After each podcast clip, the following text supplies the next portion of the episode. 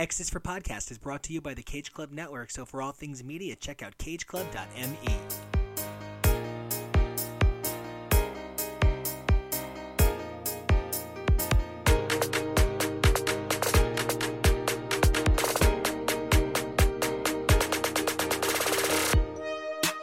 everybody, welcome back to X is for Podcast, the show where we take a look at comics, mutants, magic, and marvels week after week through their many monthly titles. I'm Nico, and you guys can find me on Twitter and Instagram at Nico Action. That's N I C O A C T I O N. Today, we're going to take a look at two amazing collections of stories, but before that, we have an awesome interview with Jay Faerber. Jay was responsible for Generation X 45, 48 through 62, and one of the annuals, and we had an amazing time sitting down with him. He filled us in on all sorts of amazing secrets and things that didn't happen, some amazing behind the scenes stuff for things that did. It was an awesome time. After that, we're going to take a look at two collections King in Black Symbiote Spider Man 1 through 5, as well as Guardians 13 through 16. So stick around for those. But here's that awesome Jay Faerber interview to kick things off. And if you like what you hear, don't forget you might like what you see. So check us out over on YouTube, Twitter, and Patreon at X's for Podcast, where you can get more exclusive content. Hey, everybody, and welcome back to X's for Podcast, where we take a look at comics, mutants, magic, and Marvels week after week through their many monthly titles.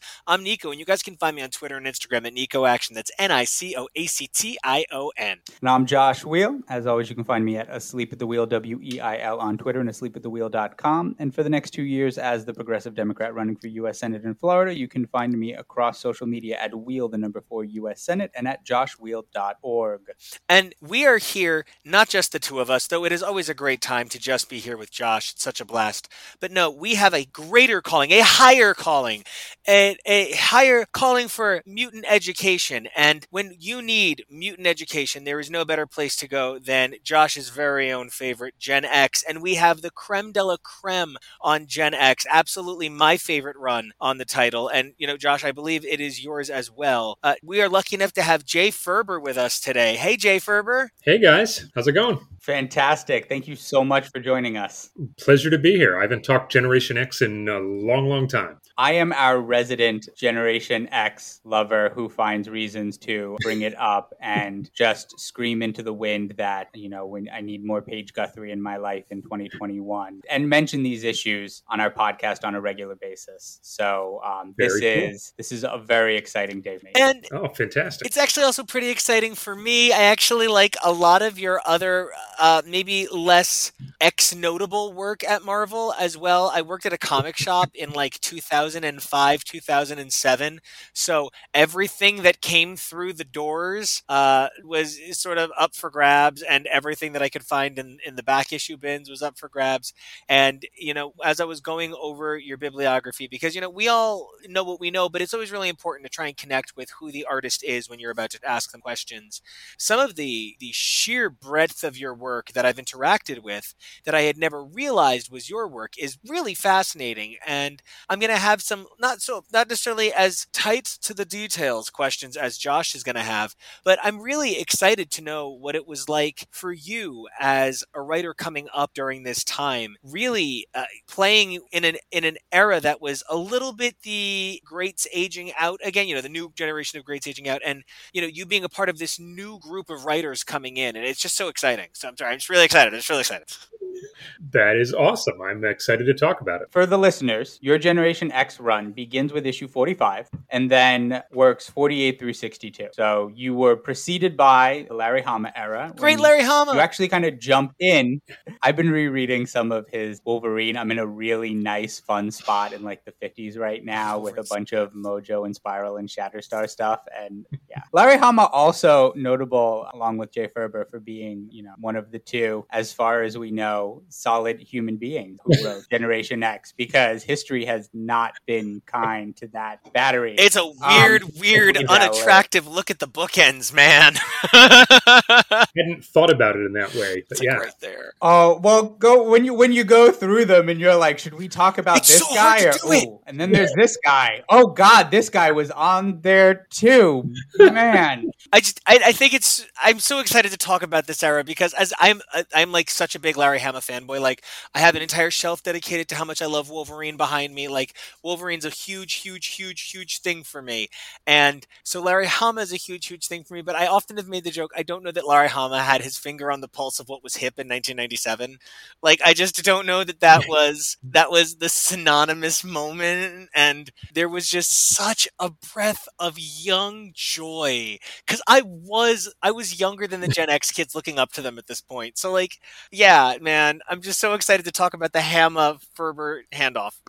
That's exactly where I was too. And and to be honest, I think you know, when you're coming up and you're in that junior high range, like that's when the teenage characters are kind of most impressive on you. Not when you're like the exact same age. And, and you know, we sometimes hit that, but really that that next thing is when you're you're just overtaken by it. And so Nico and I are are roughly the same age and both had that exact same experience with this. And I think one of the things that makes the other two really notable and good runs on this book special is the art. You know, so that initial run by Scott Lobdell is probably probably most special. Not necessarily because, I mean, and not to take anything away from what Scott Lobdell did on this book, but Chris Bachalo was just phenomenal. And the the edge and the feel and what he did to these characters and making it feel so unique was special. And Terry Dodson and the Dodsons had a very different approach. And it's it's a lot of what marks and why I think some people kind of lump together Hama and your run because you both worked the Dodsons there. Mm-hmm. And for me, and also Nico and I are both high school teachers teenagers. So we work with teenagers. And one of the things that we find most frustrating in comics is when artists feel the need to make teenage characters be super ultra sexy in just an awkward, like in just an uncomfortable way when you're like, wow, that's a teenager. That's, uh. And the Dodsons did such an amazing job of, of visually representing these characters while keeping them fully and respectably clothed in mm. honestly what is in 90s fashion of the the larger kind of more baggy your long sleeve full pants style. So it wasn't awkward, but it was. I never felt like I was getting put on a list for reading it. Excellent point. So so you come in on 45. I don't know. So I'd love for you to tell us the background of this. Was this an audition? Was this did you know you were going to be taking over because Hama had been writing through 44? You jump in for that one issue, which is really dealing with the repercussions of the big Psylocke Shadow King Psy War that happened over in Adjectiveless 77 and 78. And then Hama comes back to wrap up on the following two issues before you take over full time in 40. So, what was the story set up there? Yeah, I, I have to remember. I, I can't remember which came first. If I wrote that fill in, because it was a fill in, it, it wasn't uh, like when I wrote that issue, I didn't know I'd be taking over the book. So, I, I believe I got that fill in and was then invited to pitch on what I would do to take it over because we knew Larry was leaving. And so I put together a pitch and I knew it was kind of a bake off. A bake off is what they call when they have multiple writers all pitching on the same project, and you know they just pick whichever one they like best. And I got it, and and so then I really my run really started with 48 because 45 was just kind of a placeholder. I, I, guess I don't know if Larry needed a break or was behind schedule or, or what was going on there, but but 45 is where I really started putting. Too busy being G.I. Joe. 40, yeah. 48 is where I really started you know putting in into motion the stuff I wanted to do. And 45 is a great single issue. So um, great. And it focuses and it does a lot for the two telepaths on the team who mm-hmm. are most affected by the fallout of Psywar, which are Emma Frost and Jonathan Starsmore Chamber. Because these are two characters that, you know, their psychic abilities aren't just their powers. These are things that have affected the way that play a major part in how they interact with other people in their lives. Um, and I thought you know, for a writer coming in on the first issue to really nail and have great human moments with Emma and Chamber was was a fantastic start. I know I, I made a point on my website that it's a great issue for people who, for all of the people who have forgotten and think that Emma Frost didn't become a real character until uh, New X Men 114, right? That there was a lot of good work done in these pages. Before. Oh, I loved Emma. She was one of my favorite characters. It really started with Scott Lobdell and Chris, uh, what they did did with her in in their run. Really, I just you know continued from what they had set up. But I love that that hard exterior and her sort of moral fluidity. I guess just made her super interesting to write. The way she kind of grappled with her own conscience. And I think one of the things that's most interesting about your first issue being 45 is that there's not a lot of male Marvel X Men kind of telepaths. You have Xavier, mm-hmm. but Xavier is a jerk and a creep. And so, like, let's not model kids on Xavier so hard. And, you know, it's so interesting that Chamber is such a unique character. And that was one of the things that I think, you know, if I had been an editor and I was looking at people pitching, I would be like, but this guy already knows the voices. Like, especially because characters like Gaia just really weren't developed enough in so many ways over the Yeah. course of the character's existence to feel like when you read 45, this is someone who knows the characters that we sat here and said, was it a fill in or was it, you know, a get it going kind of thing? It really does speak to the fact that, you know, there was a, a specific point of view here that was perhaps lacking for teen books for a while. You know, I think the last time there was a, a young, real male voice vibe was probably not to be that guy, but the Sienkiewicz Claremont New Mutants. Hmm. I feel like for a really long time between, there was kind of a what I'm going to call fruit snack aggression, sort of to a lot of the characters. This was angst instead of anguish, and I feel like it really pops off the page for Chamber right away. Your Chamber really does have a voice. Well, I appreciate that. That's uh, it, it's interesting because Chamber. I was not a Generation X fan when I got asked to to do this fill-in. I honestly don't know if I'd even read an issue before. I, I ran to my local comic shop and bought whatever I could to get caught up. I, I was a big X Men fan, and I, I knew the universe and the characters and stuff. But Gen X in particular, a lot of those characters were a little new to me. And Chamber, Chamber and Skin, I think I struggled with the most. So I'm I'm very uh, flattered and glad that that uh, Chamber turned out so well. In in your opinion, I, I love I, I think it's such a great moment for him. And we're coming off of Hama's 44 which has you know kind of split among three stories but one of them is you know Paige going back home Kentucky and they're kind of him really struggling the emotions. Like he wants to be with her but he just can't like communicate it. Uh, he's too much the sad emo boy. And and so you know you really just nailed the character in in one panel when he had the line and I didn't write it down verbatim but just basically you know yeah I got my powers back a couple days ago I just didn't want to talk to any of y'all yeah, I just Like, didn't that was- say. Yeah. yes Yeah, and I only remember that because I reread these issues this morning. I uh, otherwise I would have almost no memory of, of this stuff. It's so long ago. well and so that's good that mean I'm assuming you have the floppies then I do most of them. I actually I found uh, I, I, a couple holes in my collection. I think I'm missing four issues, but I, I have the bulk of. these 90 and so it's it's one of the things i have in my notes here to kind of talk to with you about you is you know these 90s comics had some of the highest print runs just because of their era that Mhm. comics had ever seen but the stories for the most part especially in the x line are some of the least reproduced um, and for this series generation x not only are there very few trade prints but they're not even all available digitally legally to Yeah. acquire and read so it's a very difficult book for new readers and people who are you know in the digital trade generation Yeah. kind of go back and, and find or, or consume I was kind of shocked because I I'm a big comixology guy, and I, I went to go on there to track down these missing issues, and I was like, wow, they're not even on here. That uh, that was kind of surprising to me. And you know, I respect that Marvel has long said, sort of in a even before there was a Disney vault involved in Marvel's behavior, that there's kind of a Marvel vault, and they cycle stories when it makes sense. And something we've talked about a number of times is it used to be the rule of twenty, and now it's the rule of a little bit more like ten. But when a generation of writers grow up and take over the reins, you sort of see those characters mm-hmm. kind of come back into vogue.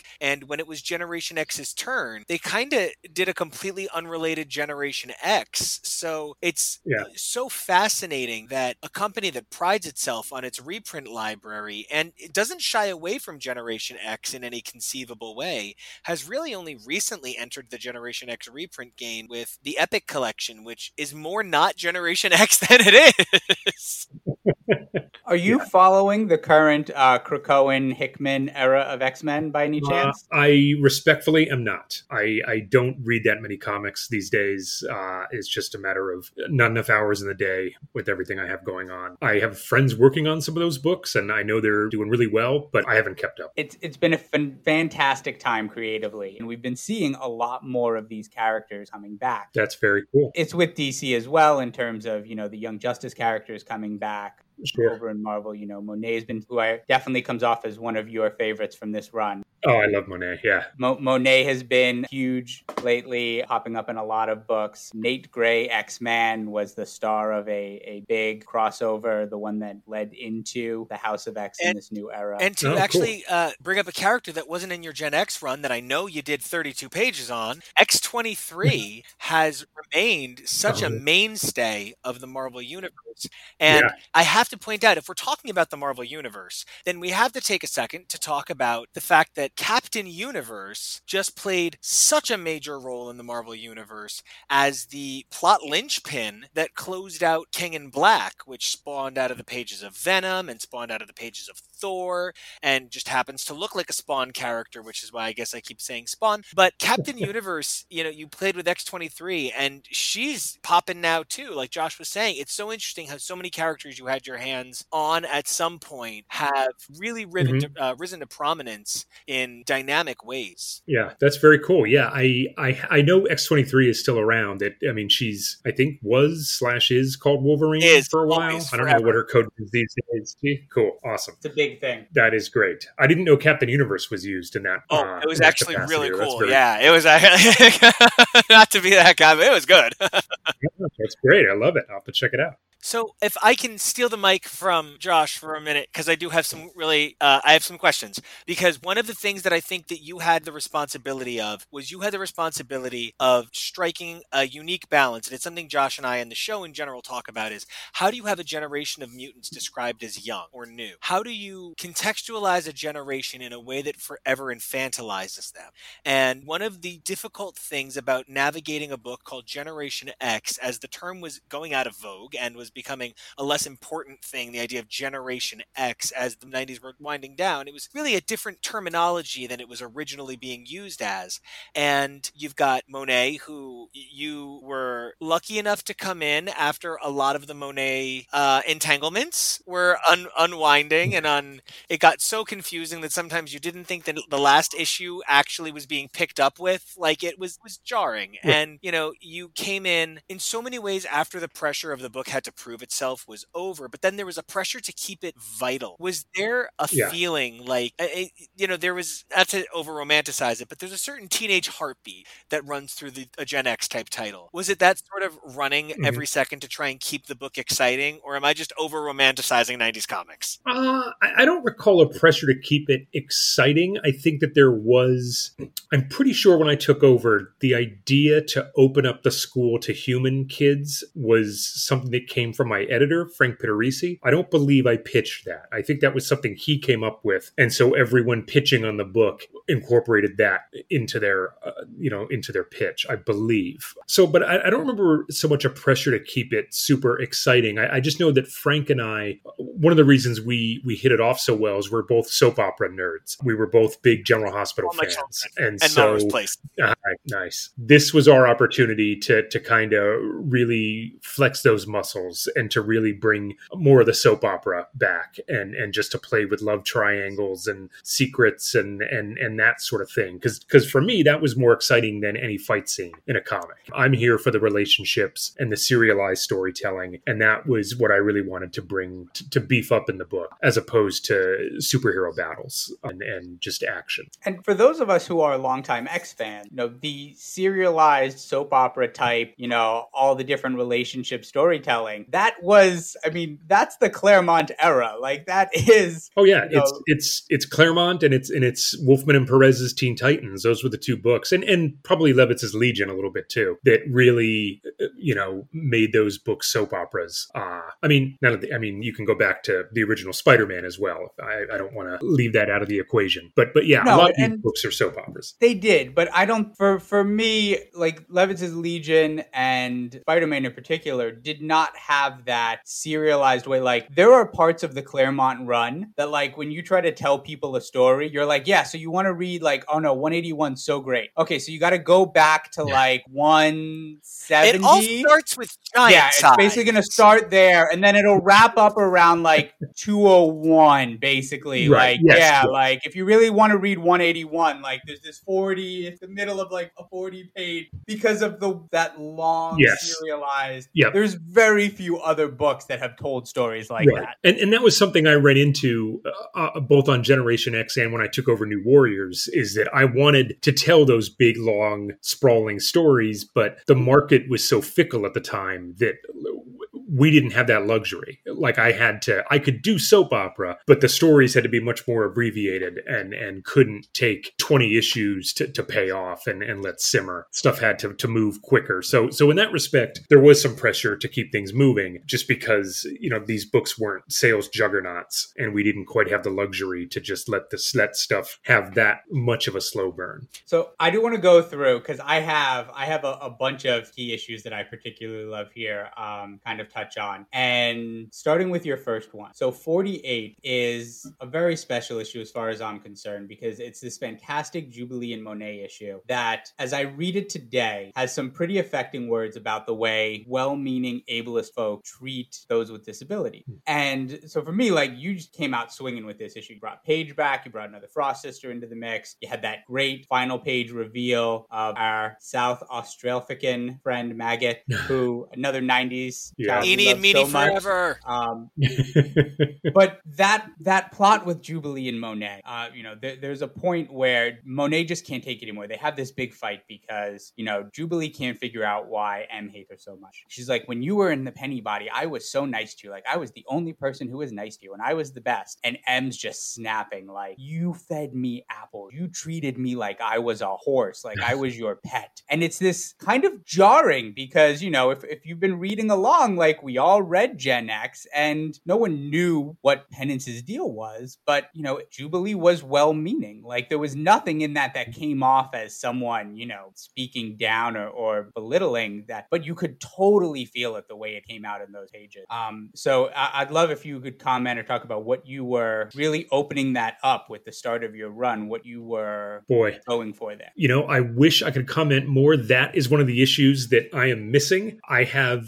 vague memories of it, uh, but even hearing you talk about it, I don't even remember writing. I was like, "Wow, that sounds pretty good." But I, I don't. Remember. Yeah, I, I do remember the bit about the scorpion and and the fox, or Fox. the yeah. Scorpions and foxes. That's Right. I remember that whole little uh, Aesop's fable, but boy, I'm going to have to pass on that. Really, I'm sorry. I have so little memory of uh, of that particular story without being able to look at it to refresh my memory.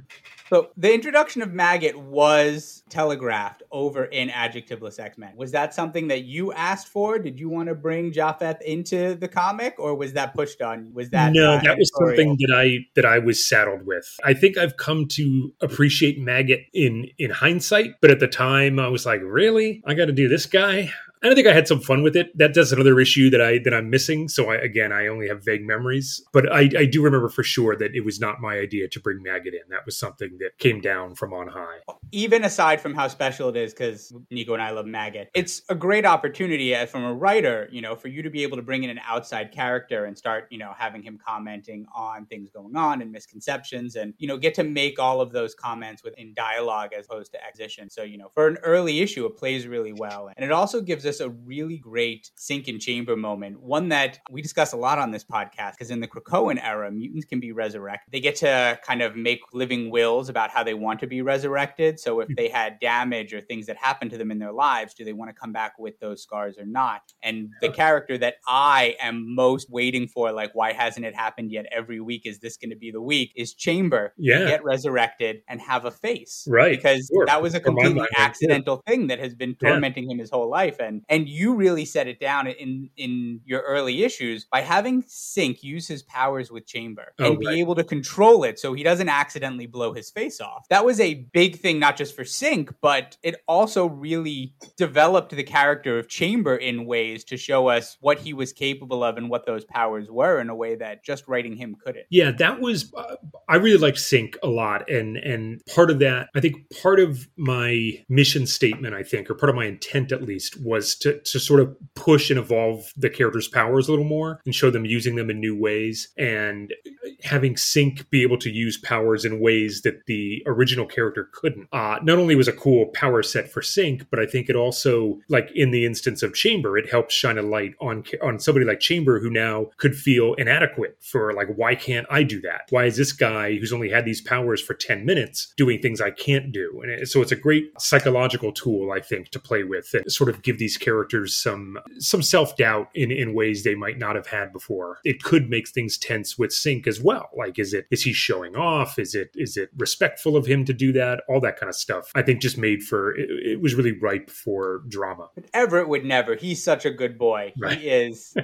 he, he is the best boy. He's also, if if you're not reading the new, Mhm. he is one of the main characters of the new main X Men title. Oh, cool. uh, that Gerry Duggan is writing. So Oh, nice. the, the adjectiveless X Men title. Uh, issue two came out this week, and Synch that I've been meaning to check out. I like Gerry's stuff and a lot. Laura And who? and and X twenty three Laura. Synch Oh, and nice. Laura are both on it, and Cool. there's there, there's some some stuff brewing there. Interesting. I will check it out. So I also want to uh, sort of come in with an interesting, I guess, perspective, and that's that there was a period of time where you were the young book guy. You worked on Young Justice, you worked on Yeah. Titans, you worked on New Warriors, you worked on uh, Generation X, and was there an expectation? I mean, you know, you even did the the fill in on X Men Evolution, right? So, like, was there an expectation that you were the youth voice guy? Like, was that like a thing that just started to happen where they were like, "Hey, Jay, come be young"?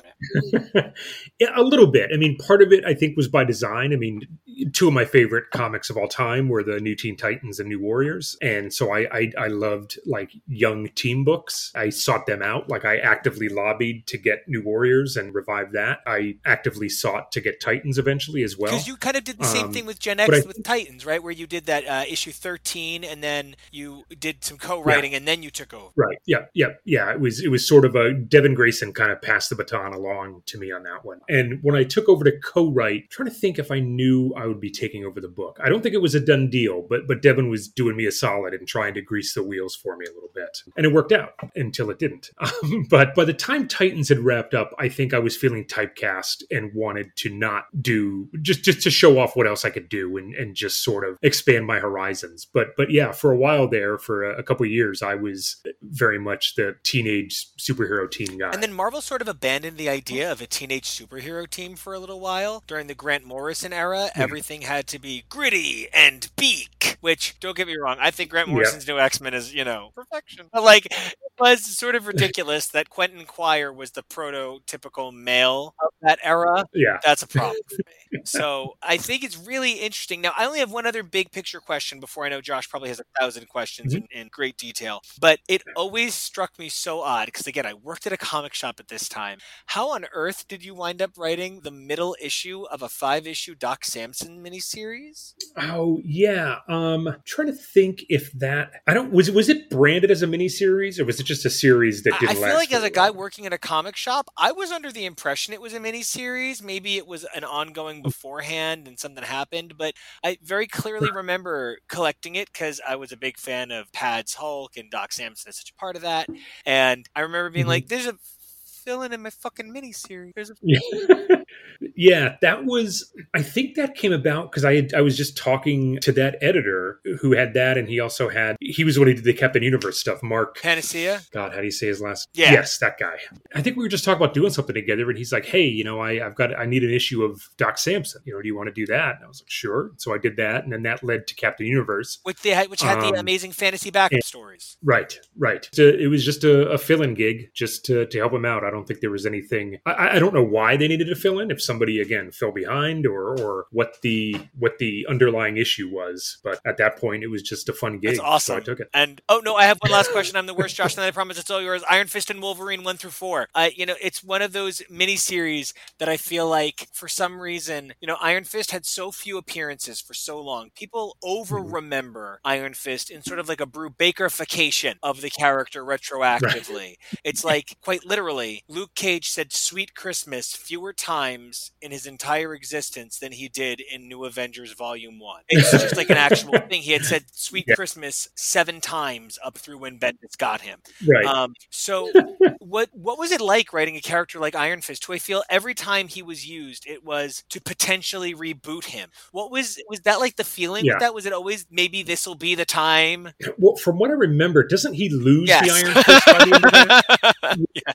It was more, it was sort of a consolation prize for New Warriors getting Okay. canceled because we had introduced the new Iron Fist in New Warriors, and then that book got canceled. And then I forget, I think Bobby Chase just approached me and Jamal about, like, hey, you know, do you want to do something with Iron Fist? And we would team up with Wolverine because Wolverine sells. And I, I can't remember what the overall purpose was, but but I know that it was mainly to beef up the the new villainous Iron Fist. And then Jamal and I just got to play with a bunch of our favorite Marvel characters, and it was a lot of fun for us. But even even though I wrote it, I wasn't a fan of having to depower Danny Rand. I, I like Iron Fist and would have preferred he just stay Iron Fist. I get it, bro. I really, really get it. Nice. And, and again, this is another, you know, where you just kind of happened to be doing this work in an era that the industry has not republished or made available. Like Yeah. that's the type of thing that, like you said, like Wolverine sells. Yeah. Like you would think Marvel would have had trade paperbacks of that coming out, like on the day that like the Iron Fist Netflix series dropped. Like, hey, look, if you don't know Iron Fist, here he is with Wolverine. I think there is a trade. There is a trade There- of that. So it's like there's um the Daredevil miniseries from that era, as well as the Bob Gale six issue Mm-hmm. arc,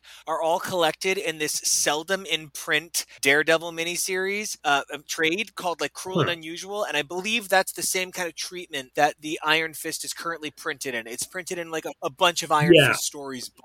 It's yeah, oh, you're it's right. not called Iron Fist Wolverine. That's why I'm finding No, it's just- absolutely nothing when I look for it. it's just not, hold on one yeah, second. it's it's in a really tremendous series of super compilations they did that focuses on this era. The Daredevil one is spectacular, and it contains like twelve issues that were never recollected any other way. Yeah, that's it. Yep. yeah, it's, Oh, the Return of Kunlun. See, I saw that when I was. I have it on searching, but I had Comixology. no. Yeah, yeah, and it's got yeah, it's just got a whole bunch of. It's got a uh, a, a two issue series, a three issue series, the Iron Fist Wolverine series, an Uncanny Origins one shot, and a Marvel Knights one shot. Yep, that's The it. Uncanny Origins one shot is from such an unbelievable run of books. That's that's a that's that that's a classic. That's a really interesting. It's a classic. I like it. So getting back into your run, Sure. Um, you were moving towards the big five zero, big issue fifty. So most writers love getting to have a big event issue. I, I would like to know, like, what your big five zero issue was a crossover with X Man. yeah. Um, was that exciting? Did- No. Do we have to apologize? I, I feel like we might need to apologize. yeah, that was not again. That was something else. That was just like, all right, issue fifty. You're going to do this thing with X Man, and that's one of the ones that I did reread. And yeah, my X Man, the X Man stuff is barely in it. it. It really pays off in the second half. I just had fun sending the kids to Boston for the day, and you know, getting to introduce. And that's the best people. part of the like. Yeah. Be fair, like them wandering around Boston is like that's. And I, I that's good messed up in there. because most of my I told the story on Twitter once. I think most of my knowledge of Boston comes from the Spencer for Hire TV show that I was obsessed I with. I cannot tell you how much I respect you. My Boston knowledge comes from Cheers. So I wrote a scene where they go to like the seedy part of Boston. It was called the combat zone. And I was some fans on some message board were like, yeah, that doesn't exist anymore, man. Like they cleaned that up. Like it literally had been totally gentrified. It had gone away. But in that issue, it's still there. And in the Marvel universe, there's still a combat zone, or at least there was in whatever that was, 1999. You know, we had a bigger page count. It was fun to just write some fight scenes that weren't in the danger room. So yeah, it was fun, but it, it wasn't really uh I don't think it was befitting a 50th anniversary issue for a book like that to to be the start of a crossover of some other title that is barely related.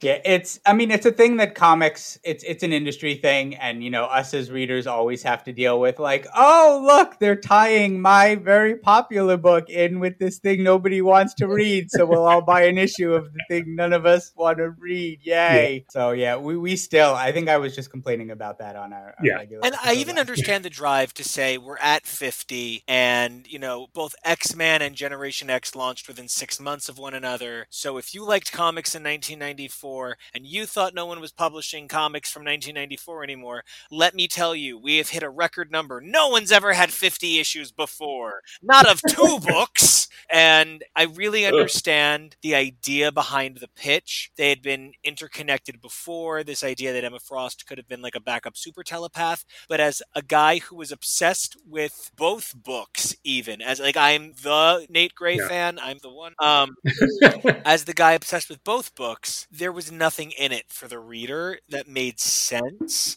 If yeah. they had done a big ramp yeah. up leading up to it, I'd have gotten it. But it did feel like they said, "Hey, Gen X met X Men once in like issue 23. It's fine." And that editorially did kind of read that way. Like, yeah, it, it, it felt thrown together. So over the next few issues after that, you brought back Tom Corsi. You gave Paige a new love interest, which, which hurt me very much. Drama. You had, you had some X Men, big name X Men visit as guest teachers. You sent the kids to Madripoor, which I mean is a tried and true tradition, but you know always a little dicey for teenagers. And then you hit what is argued for me the high point in your run: a two part story where the kids wake up and they're trapped in the bodies of the Hellions on the day they all get murdered by Fitzroy and Uncanny 218. Interesting. And this is an incredibly well crafted comic. I-, I did a deep dive on these two a little while back on my website, and part of it was reading them and and writing about it side by side with the original 281. And but for you and the Dodsons, the, the dedication to synchronization here is outstanding. And I, would love if you could tell me about your inspiration for this story and what the creative process was for this. I know that Terry Dodson was credited alongside you as a storyteller or plotter on this one. So what was tell us about the creative process? A really cute little note that I, I found in my research for this. Marvel was still at that point doing cute things. The solicit for this issue, the original solicit, includes Marvel memo. Fans of Jay Faerber's writing should check out this month's new Warriors number one. The original oh. solicit for 56 contains that note. Nice. Love it. From what I remember, that that wasn't my idea for the story. I, I believe Bob Harras, who was the editor in chief at the time, because you're going to make me say something nice about Bob Harras. No, you can drive right past. Well, oh my god. it was just my editor said, "Hey, Bob said, you know, this this should you should do this for a story that the kids wake up and they're in the bodies of the Hellions, and it's the day the Hellions die." And that was all I had to go with, and it was just go for it. And, and it's it's it's sold right off the bat by a just amazing double page splash by Terry and Rachel Dodson, yeah, showing all of the characters looking at the reflections of the Hellions in the mirror and just synced up, and it's so complex and beautiful. It's it's a fantastic piece of art that completely puts you right in the story from the beginning. Yeah, they they did a great job, and I, I'm not sure why it was credited as like storytellers instead of story and art. I don't know if maybe I just wrote a looser plot and Terry fleshed more of it out, or it could have just been that I was because I did work Marvel style, which meant I would write a plot, Terry would draw it, and then I would write dialogue. I think other books were starting to credit their teams that way, and I was just following suit. But I don't recall there being anything different about the way we worked on this issue than other issues. If there was, I apologize to Terry for not remembering it. And it's interesting that, that you hold it in such high regard because my memory was that the ending was terrible. But then, re- so I was, I was reading it, I was like, oh, I remember not this not paying off at all. But it, it kind of held up. Uh, the, the, the motivation of, of Adrian doing this to torture Emma psychologically by making her relive this day and, and see her new students die, it worked better than I remembered it working, I guess. And, and that tracks and plays with every flashback we've had to young Emma and her sisters in mm. future comics all the way through. Nice. Yeah, it was. I mean, it's one of those things where reading it net, like, I wish I would do a better job with that story now. I think. Let me put it that way. It, given that sort of prompt and those marching orders, I'm glad you liked it. I think I could make it even better these days. It for me, it, it and I remember really loving it the first time because I, I had come in, I had come in and started reading Gen X um, around issue eight or nine. So shortly after it had started, right after, you know, age of a couple months after Age of Apocalypse. And, you know, I went back and picked up the issues I was missing, but I had not gone back. It wouldn't be until I was older that I went back and picked up all those uncannies and actually read the issue Hmm. that I had heard referenced in Gen X so many times in Uncanny 2 and 1. And and so especially like in the reading them side by side, like there were things that you did with, you know, Husk running up to, you know, Iceman and he's Mhm. hitting on her as, you know, the character that he's intended to be. And it it played because it's like the exact same dialogue from 281, but now you're seeing it happen because it's not because like this girl's just like da, da, da, I'm gonna go talk to the cute boy. It's Paige running over because like I got to see if the X Men can help us, and it so it added depth and played. They just played so nicely together, which is a credit because I mean one of the things that I think you know deep dive comic fans, those of us who who read all of this and remember and take it seriously, that drives us nuts is when that stuff is neglected or forgotten, and Yeah. you know nothing more crazy than you know when it's neglected or forgotten really close together, like month after month, or sometimes by the same writer. Yep. And so, you know, going back to someone else's work like that. that was one of the fun sort of homework assignments of that of that issue was was to go back and really immerse myself in that original story and find ways to, to represent it and and ways to, to depict it from slightly a, a different point of view so yeah that that was really fun to just look at that source material and see where we could uh, you know replicate it where we could you know jump off from it yeah that was a lot of fun Yeah, I mean, there's only, I mean, for my money, there's essentially five issues of comics that if you're looking at who is the character Emma Frost before Generation X issue one, right? You're talking about New Mutants 38 through 40, Uncanny 281, then Uncanny 340. Hmm. And so, like, that is part of the, like, fundamental understanding of Emma as Hmm. she was laid out to us. I do have a question. Toward the end, I guess the Dodsons stopped being on the book with as much consistency, especially those last two issues. Yeah. Was that a hint of things? Was that like the writing was on the wall, or was it just sort of like transitioning? I think it was just transitioning. I seem to recall, and I this isn't a slight to to Terry and Rachel that you know that they they were not artists that could do twelve issues a year, just with with their process and level of detail and and all that. So we were ex- the fill-ins were expected, I think, but but yeah, towards the end, I don't remember exactly what was going on, but I I do yeah, there were books with multiple artists. Sixty-one them, has quite uh, a number of artists. Yeah, just Yeah. and I, but I mean that's I mean like we wouldn't expect them to be 12 issue like any artist Right. that you know if you love like the facial expressions like if they do emotion in facial expressions they're not getting you Right. like it's taking them more than 30 days to crank out an Unless issue. you're John Um, Byrne and you leave nine pages completely white. Right. but these days, I think those fill-ins are, are planned a little better ahead of time, and- and and you know, yeah, exactly. Whereas you know, there were times on on Gen X where I would draw an issue and not know who was going to, or I would write it and not know who was going to draw it, which is never ideal, but sometimes it's necessary. So, so going in towards those final issues after the Hellions two-parter, bring back Mondo. You have Black Tom and Juggernaut as well. So now, real quick for the record, before I wrap this up, they're a couple, right? Like they're totally in. I mean, I'm a gay man with a you husband. write Black Tom Like and they're Juggernaut. gay, right? I, I'll sign off on that. Sure. Juggernaut loves him so much he ran and Just- jumped off a cliff to I'm follow gonna him jump one into the time. ocean to get you, baby. Splash. You know, the point of the problem is if he really did that and he's unstoppable, how wouldn't he just sink? Yeah, it's true. I imagine it to be like the Omega Red issue of the animated series, where he just literally has to walk to the bottom of the ocean. I can see that. So you also gave us that really great thing that writers and artists give us sometimes, where uh, someone takes Juggernaut's helmet off and he's got the little tiny helmet hidden underneath it, which is always a, a delight. Yeah, And then you finish it all up with a Buffy-tastic solo story, Monet Vampire Slayer.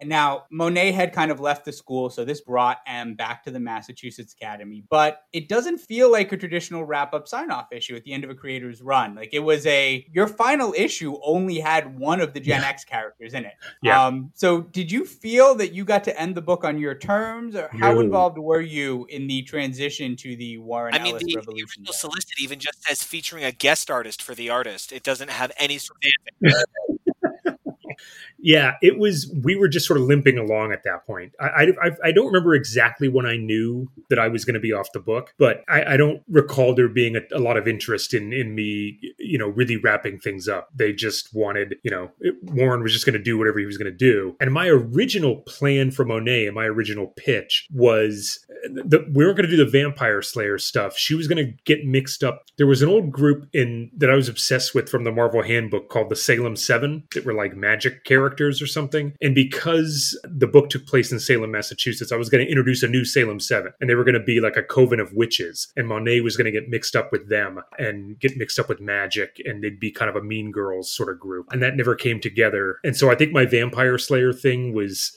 some nod to that maybe. I don't i don't even re- in rereading the issues i don't know why i sent her off away from the school for a handful of issues and then brought her back again. Like it, reading it it's pointless. Like there was there was no reason for any of that to happen. I don't remember what my original intention was. It's even possible that my orders were you know it's your last issue. Warren wants monet back. You got to bring her back. It could be as simple as that. I really don't remember. You mentioned earlier about the pitch right? So you wrote 45 and you were asked to pitch. Is there anything from that original pitch that you didn't get to that that things kind of went left when you thought they were going to go right or you weren't able to accomplish?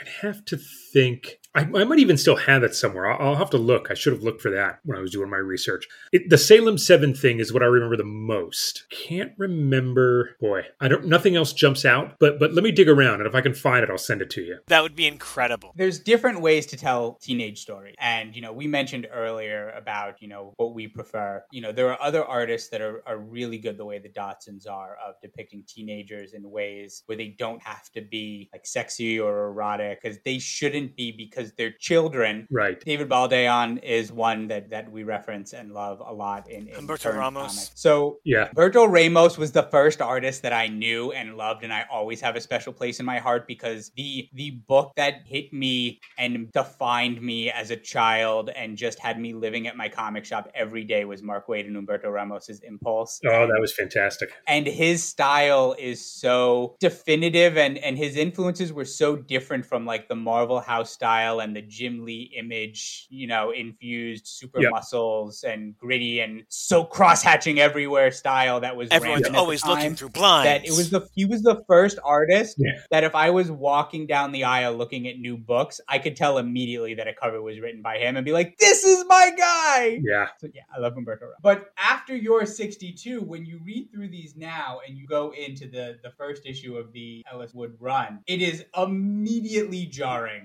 how all of a sudden they're all in tank tops and shorts that, you know, their underwear should be longer than, and they're all super Larry Stroman. They, they have yeah, that yeah. super long, like everything stretched out legs, necks, right. Larry Stroman thing going to give them like six foot long legs. And, and it's like, oh, it's completely jarring after coming off of a run that the, even if the Dodsons weren't on it, that that was the reference art for fill-in artists. Not that that's like, oh, not to say that it's wrong to, you know, have teenagers dress like that in comics, but yours yeah. was so much better. that's all Terry and Rachel.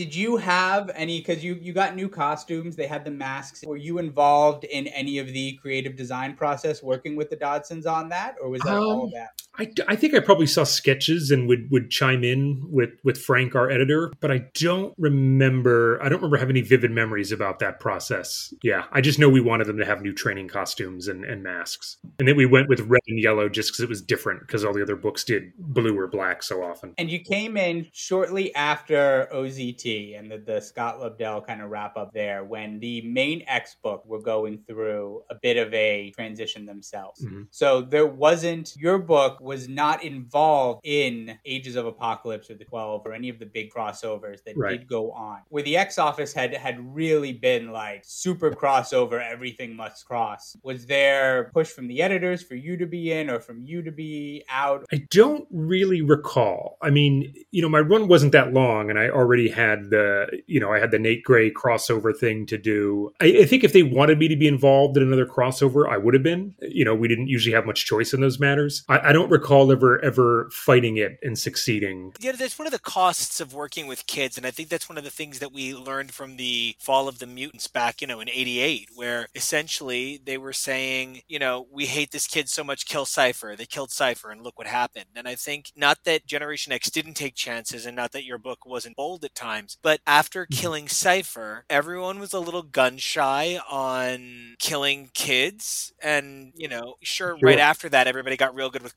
crucifying kids on lawns. Don't get me wrong, but I think one of the things that was one of the reasons I think that we're here talking about this era and this run is because you were really damned if you do, damned if you didn't. You were in a really unique place because stories weren't being allowed to progress past their cultural zeitgeist imprinting, and yet at the same time there was this call for edgier. And I just think about how so much of what was done in your Gen X happened again two years later. We saw the school reopen to more students in the pages of New X Men. We even saw, like, in, this is such a silly parallel, but instead of the kids walking around having a good time just enjoying Boston, I think about in Mark Millar's Ultimate X Men, where Beast and Cyclops were letting people get mugged so they could only save the people who would give them the best score in their little competition. And there's like actual like mirrors, not like that it's necessarily swipes or anything, but there's so many mirrors of what you worked on that came right after it. And it's such a shame that it wasn't at a more progressive time for the industry just by a year or two, where it could have had that sort of lasting impact by credit and by source, instead of as many of us who know the material know to credit the source, but everybody gets a little gung ho about sure. new X Men, myself included. But you know, it is really interesting that you your work has so beautifully survived an era that was both hindering and over encouraging in a way that must have made it very difficult to create art that lasted. Yeah, it was an interesting time. Uh, you know, I was still it was my first book. I was a, a very green writer. I was, geez, in my late twenties, I think. Yeah, I mean, I wish I would have been on there longer so that I could have done more and, and had that my run had more of a shape to it. You know, but my editor, the editor who hired me, left just a few issues after hiring me, and so I had, you know, I had a different editor and we had a different dynamic and had, you know, different ideas of what the book should be. That, that happened to me twice. Happened to me on Gen X and on Titans. That the person hired me was gone within a couple issues.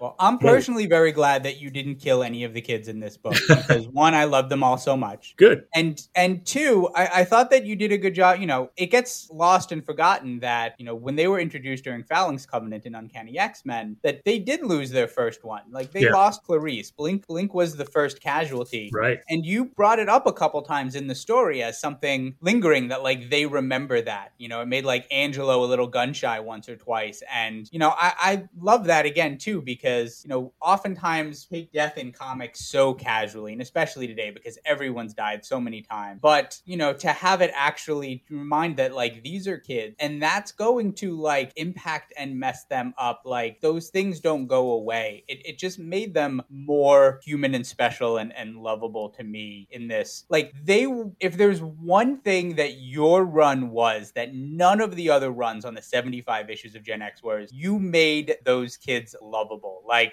oh, I you. love them the most in these issues. Um, they feel the most like kids and the which, least like costumes with vague personalities. and the fact that you referenced one of the only things that would have been in trade print is it just also like just as a as a guy who cares about branding and SEO and shit like that. I really think hmm. there's something great about the fact that at the point at which you were writing, there was one Gen X trade paperback in print, and it was sort of the origin of Gen X, and it had this big red and yellow cover, and there might have been one or two other things, but yeah. there wasn't a lot that people could go out and read. But by making that Blink reference in the pages of Gen X, you validated if someone made the choice to go out and buy that trade. It made it feel like it yeah. mattered, and it's a really interesting way to create synergistic branding across characters to take a look at what's available and say make it worth it. And I just think that's also a really clever way to bring people to the earlier material as well. Thank you. Yeah. In recent these past few weeks, they just finally released an essential edition of I want to say it's like about the first 16 or 18 issues of Generation X. Yeah. And it's a big deal because it's the first of those, you know, big yeah. that typically they do the entire run. Yeah, that would be so great. I don't want to get myself too excited, right? like I'm I'm a I'm a New York Mets fan, so I'm used to getting excited and then being disappointed. These are actually not essentials. This was an epic collection, which is significantly different Epic. in that they don't go in order, but rather they publish specifically the least printed and most in demand runs. It's only issues one through nine, plus all of the lead up stuff from Phalanx Covenant. So it's uh, they're famous for doing really out of order, like Wolverine volumes 1, 2, 13, 14, 27, and 36 are out. So it's the kind of thing where they purposefully don't go in order. They print they print complete runs, and I think this is a run Right. that's prime for it. I think this would be a it would fit in the size. They try to do it by two year period, so they would label it the 99 2000, and they could cut it off before the Ellis. They'd probably throw some Hama in there, and it would probably It's got to end in 62. Yeah, it no, no, no, no, no, no, So- gotta, 62 and 63 have got to be in separate editions. Right. Like, I- I'm all for them reprinting They'd make all sense it, as two separate. Like, that is such a jump.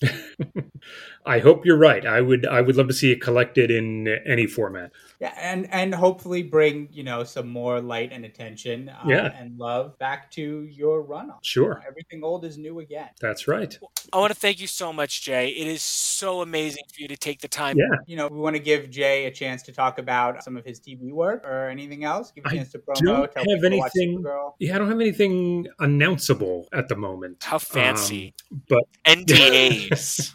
but I will look Any of your for that Generation X that's pitch. available on Amazon and trade. Yeah, I have a bunch of books from Image that are available. I have a, a, a crime book called Near Death. I have a, a superhero book called Noble Causes. Another superhero book called Dynamo Five. Uh, so if you like, if you like my Generation X work, I think you would in particular like Dynamo Five and Noble Causes. They're both Dynamo 5's on Comixology, I believe, and they both have full runs in That's trades. spectacular. The idea of having a full run of your work. Well, how novel. Yeah. but thanks for having me on, guys. I really appreciate it.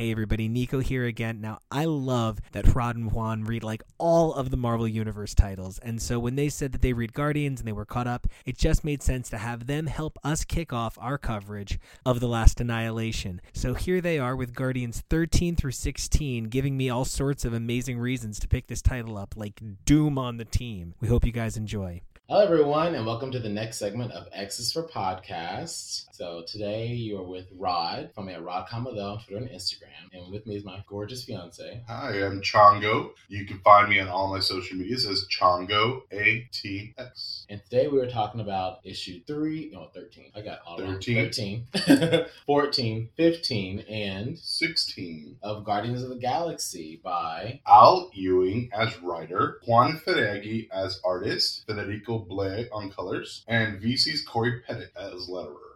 Now, Al Ewing has been writing this story during since the first issue, obviously. But a new arc came about on issue 13. Like, they're officially, like, all Guardians of the Galaxy, which is Wiccan, Hulkling, Nova. Um, it's not. Oh, it's Clerk. Clerk. Clerk. Super Skrull. Super Skrull. For everyone knows. File of Hell. Phyla-Vell. Moondragon. We don't have the figures because they aren't made. Um, and it's also Gamora, Groot, Rocket, We have Rocket, and then Star Lord. Bum. Doom. Now, Doom gets introduced and joins the Guardians, technically issue 14. You get yeah, because he gets introduced in issue thirteen, and you're like, holy shit. Yeah. Well, we're kind of jumping the gun. It kind of- First. Okay, so this is basically like a space unity squad. Mm-hmm. They're calling themselves essentially like the Spacers. Yeah. Because after all the cosmic stuff that's been going on between, you know, Null and War of the Realms and everything like that, they're like, oh, well, there's no one protecting space. Yeah. So why don't we create this like new space force? Because the Nova Corps isn't around No. to guard space anymore. So they got together and created this whole alliance of uh, heroes, including the King and Like, what would you call Wiccan? They're called. He's, they're both called. Co-kings? They're both called Kings? kings. I believe the term. Yes. I believe the term they use is like king cohorts. for Oh, the cohort. Yeah, like he's like the advisor of the king He's because the royal royal Yeah. magician or something. Yeah, the war it's- mage. It's it's weird because you know they're not used to I guess same sex couples. Yeah. and like, I mean I mean they're used to everything. Not space, but saying, like, like yeah, I feel like it's it's a weird way because like I guess it's it's a new concept in comics. yeah, So it's like two kings. What do you say? yeah. Um, but yeah, they're part of it, which is awesome because um, with that you have the joint Kree Skrull Alliance on their side, so that just adds another element to the story. Um, with Al Ewing taking it over, or Al Ewing doing this whole arc, it's basically Al Ewing controlling space. Yeah. right now, so he's basically the main guy writing all the books and cosmic Yeah, stuff. because he's also writing Sword, Mhm. which is now tying in uh, to Guardians because of Last Annihilation, which started on on issue sixteen of Guardians, which we're about today. Technically issue 13 Oh. because uh, in issue 13 what we see is clerk looking at this big old hollow deck and it has all of these world, world events happening all these cosmic alerts going off and they're branching off different kinds of teams to go to these different areas. So the first team goes off to uh, go against the progenitors. Oh yeah, the whole like they go to each other, they go to planets and basically like conquer them over to get like research and development, and they don't come out that much. They come out when something new happens. And someone alerted them that the Kree Skrull Alliance happened. And as you know, the Kree Skrull Alliance has never happened before. And this was something new. And they were like, well, we have to discover this. And what were they called? the progenitors The Progenitors. that were introduced by um, i think al ewing in humans. Yeah, honestly. And and Al, I mean, Al Ewing is loves to pick up those loves to pick up his own strengths. but I mean, that's why I mean he's doing great in, in Cosmic, and he's made me really enjoy it.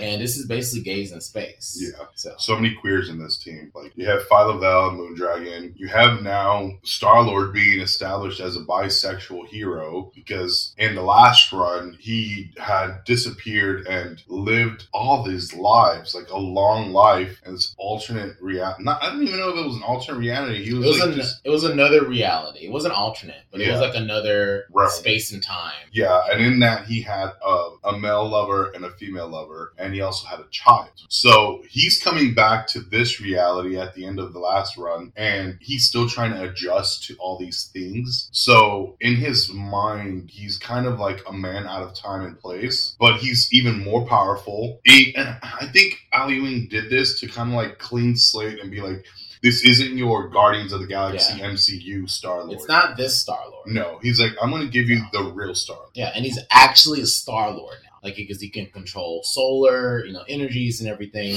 Because he got that from the Olympians in space. That was a really cool like they Mhm. It was kind of fast because I feel like he had to get through that to get to Last Annihilation. He's essentially a sun god. Yeah, And he's got like a, a, a gun that's like super freaking powerful. yeah Which in the first issue, which was badass because um Groot was trying to find one of the progenitors and uh Star Lord shoots him with this like solar ray and Groot grows into this huge mecha form of him Mhm. And it's just like destroying progenitors left and right, just like spearing them with like his branches, which is really cool because that's something new that we haven't seen Groot do. No, we haven't. And the fact that they're like kind of using each other to like defeat like Yeah, they actually have like game plans, like Mhm. like they team up and they have like attacks that they do together. This is more of like it, this is an actual team. It's got like a team feel to it. Yeah, it's not like the past Guardians where they're kind of just like over the place, always Yeah. arguing. There's like no Yeah. Arguing in this book, not really. Yeah. Unless they're like, well, maybe we should do this plan instead of this plan, like more ethically, like more, I guess, more about ethics than anything. Yeah. But they're all cohesive, and like you said, they're doing different planning and mm-hmm. trying to like actually being, I guess, for lack of a better term, the Avengers of space and really Yeah. working together. I feel like they're doing better than the Avengers on Earth, honestly. Well, Like- let's not touch the Avengers. Let's not go there. All right, so then you have the other team that is on off world. Oh gosh, I'm trying to figure out. Sorry, guys. I'm trying to remember the name of these planets. There's so cosmic space is big. It's big. It's like a lot of crazy ass. All right, they're at the Rim World. Mm. So they're in the Rim World, which is with oh, we forgot Hercules and Nova. Hercules Yes. and Nova on We this didn't. We too. got distracted. We didn't Yeah. finish the, the queer representation. Hercules and Nova are now together. They're both bisexual. yeah. And then there's also obviously Wiccan and Hulkling, Kings of Space, and I believe that's it. Uh, Drax and Rocket and Groot. No, um, the, the queer Oh, the queer Yeah, representation. yeah, yeah. So we have the team of um, Nova, Quasar, but Quasar with a twist because now he's got the nega bands that he's able to like bang, and when he bangs, he switches spots. He switches spots with the other Quasar. They came back during Guardians of the Galaxy annual. But she's really cool, and I actually like her better than the male Quasar because I feel like she's more of a team player and is funnier. Av- Avril Kincaid. Avril Kincaid, yeah. And the thing is, like, they're both inhabiting the same body, so whenever they clang their bands together, it they switch forms, and one of them goes into negative space, and the other comes at, into form. And they, it's really cool because they serve a dual purpose.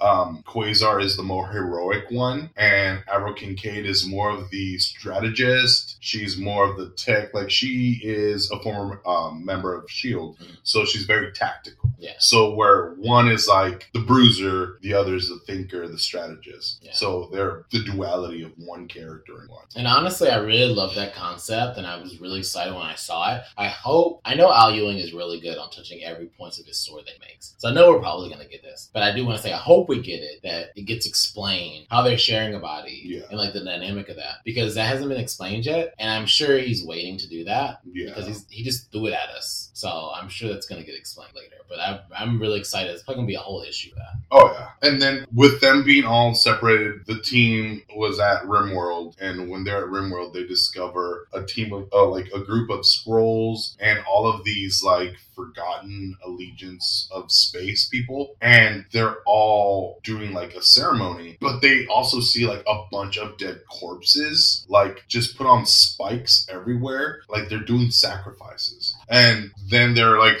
talking about the second coming. They're praising the the fire, and they're basically summoning something. We don't know what they're summoning at the end of the first uh, or thirteen issue thirteen. Yeah, and then I really at the end of that we get back to Wiccan and Hulkling crew, which is like Gamora, Rocket, Groot, Star Lord, and Nova. Nova, and then they're like they defeated the robot researcher alien The people, progenitors. the progenitors, and those are cool. It was a good little thing. I'm glad they weren't like a big arc, but that was cool to see. And then we get Doom coming in, Electro, you know, magically defying everybody, like taking them all down with like one hit, and then being like, "I'm Doom, and I don't need all these fancy King titles or Star Lord. The only title I do, and I still like beat you up, is Doctor." And I was like, "That's really."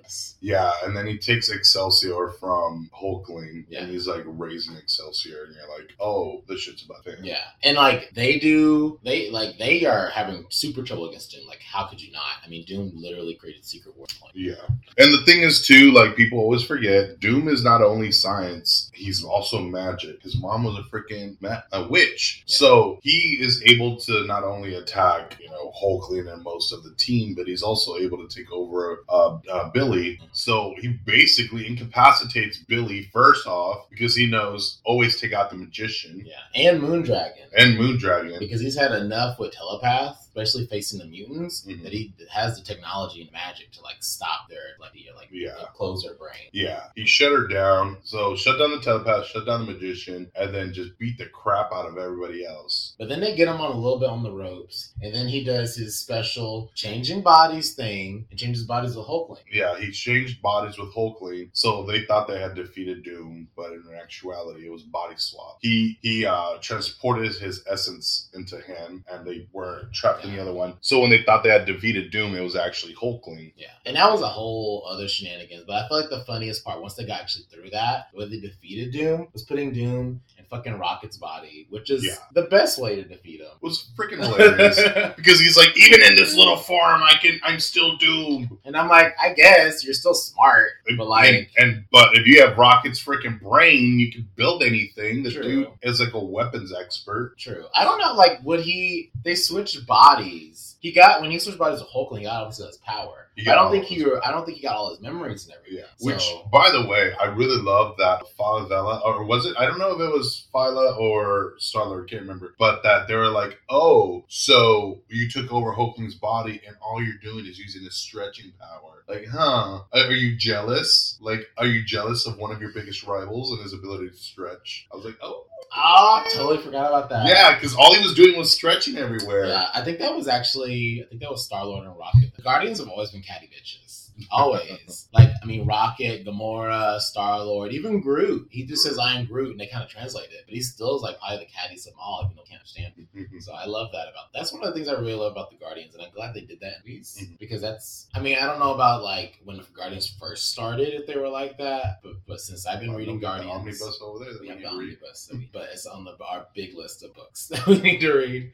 But I do love that the Guardians have that dynamic. Yeah. Of they're just like And there's so many family, but they still Yeah, and there's so many different dynamics in this team that you know it's it, and it's not just a different dynamics; it's a bunch of broken people that are in this team because Nova is still struggling with losing the Nova Corps, Yeah. being the only surviving member. Um, if we forget Sam's Nova Corps, and then But uh, is he though? Like he is, but like not officially. he's a Black Centurion or Yeah. Black Nova Corps? Yeah, like he's Um, not officially. Like they don't technically. They didn't Well, really they- ever claim him. Well, because there is no Nova Corps. I mean, sure. So, but anyways, uh, and then you have um, Moondragon, who has two different personalities trapped in one body right now, and then you have the um, another one with Quasar. I just realized there's two members that have two different people living inside one body. Yeah. Yeah. Well, I mean, all of all of them, all of the. I love that um, you bring that up because I just thought of it. Like this Guardians is talking about a lot of mental health issues. Oh yeah, Like I love that uh, Al Ewing has Nova going, you know, to therapy. Mhm. Not in these issues, the issues before. yeah. Um, but yeah, he like we had like a whole issue of him going to therapy, which is amazing. Like Yeah. this, like strong, like um, capable of so many things character that's like done whole events basically by himself. He was It's in the whole first annihilation. a whole whole first annihilation, and then you're seeing him in this vulnerable spot, being able to be like admit that he needs help and go to therapy. Like that's huge for people to see. Yeah, and it's really cool because I feel like Al Ewing brought some of the things that work best in X Men stories and brought them to these cosmic stories where it's like drama. You people want the drama of all these things, and there's a lot of drama going on. But the thing is, with these first issues, is like you get little pieces of the drama amongst all these big things happening because there's this big looming threat, which Doom tells them you're not ready. There's a big threat coming. That's why Doom actually came. We forgot to mention that. That's why Doom actually came to like in in his own in his own like helpful way. He's like, well, I'm gonna like take you all down to tell you that you're not ready instead of just Yeah. coming to help. He goes, "You guys aren't prepared. Like this, the Excelsior sword would be better in my possession because I would know how to wield it against an uncommon threat." And then the thing is, we do not know what this threat is yet. Mhm. What they were saying at the end of issue thirteen was the Forgotten Flame, the Brotherhood of the Forgotten Flame. So they're like, "Okay, so the Forgotten Flame, who's the Forgotten Flame?" Little did we find out at the end of uh, issue fourteen that it's actually going to be Ego, but Ego is not necessarily Ego right now. He's like cocooned in this shell, Yeah. and they're like, "What the hell's happening?" Yeah, well, actually, what's what the gets him cocooned in the shell is you know all the Skrulls and other aliens that were there, like praising and doing this ritual. They sacrifice themselves. Mhm. They give their souls and do a blood sacrifice of all themselves, and they all die. And it does this magical form of like kind of like a symbiotic thing Mhm. of like does the whole planet like in King in Black, but they're not. Um, and then yeah, like you said, it's a cocoon, and you're like, that's the end of like I think you said issue fourteen. You're like, what the hell is happening? Like where? What's Ego doing? I thought Ego was actually dead.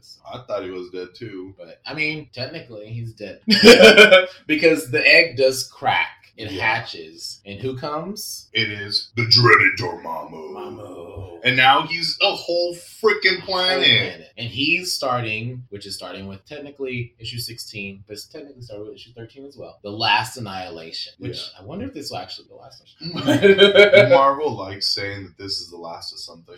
but I, I I like this concept of, of like a different annihilation coming with Dormammu because I feel like we're getting a lot more magic in space, which is Mhm. cool. Cool because Wiccan, Doom, Mhm. you know, and now we have Dormammu in space. And you know, obviously, always all the Asgardians have always been in space too, and they're magical. So I feel like we're getting a lot more of that. And I feel like mixing cosmic with magic is really cool. Yeah. So having to defeat Dormammu when he's a planet size and getting on the mindless ones, Yeah. it's really awesome. he made like mindless ones that are all different shapes and sizes. Like they can be like gargantuan ones, or they can be like little regular sized ones. The thing is, the mindless ones are really freaking hard to defeat because their whole purpose is to serve and destroy. Yeah. Which, okay, little random thing though, wouldn't it also affect the mindless ones that are on Earth? Because Doctor Strange Academy has a bunch of mindless ones. Like they're He- like the yeah. staff. Like He does have mindless ones, but I feel like he has a certain spell on them that you know. Or maybe because Dormammu didn't make them. Like Dormammu didn't make them. the they also, yeah. I mean, like, yeah. I don't think Dormammu like technically made them. Doctor Strange probably manipulated them Yeah. to like be more good, Yeah,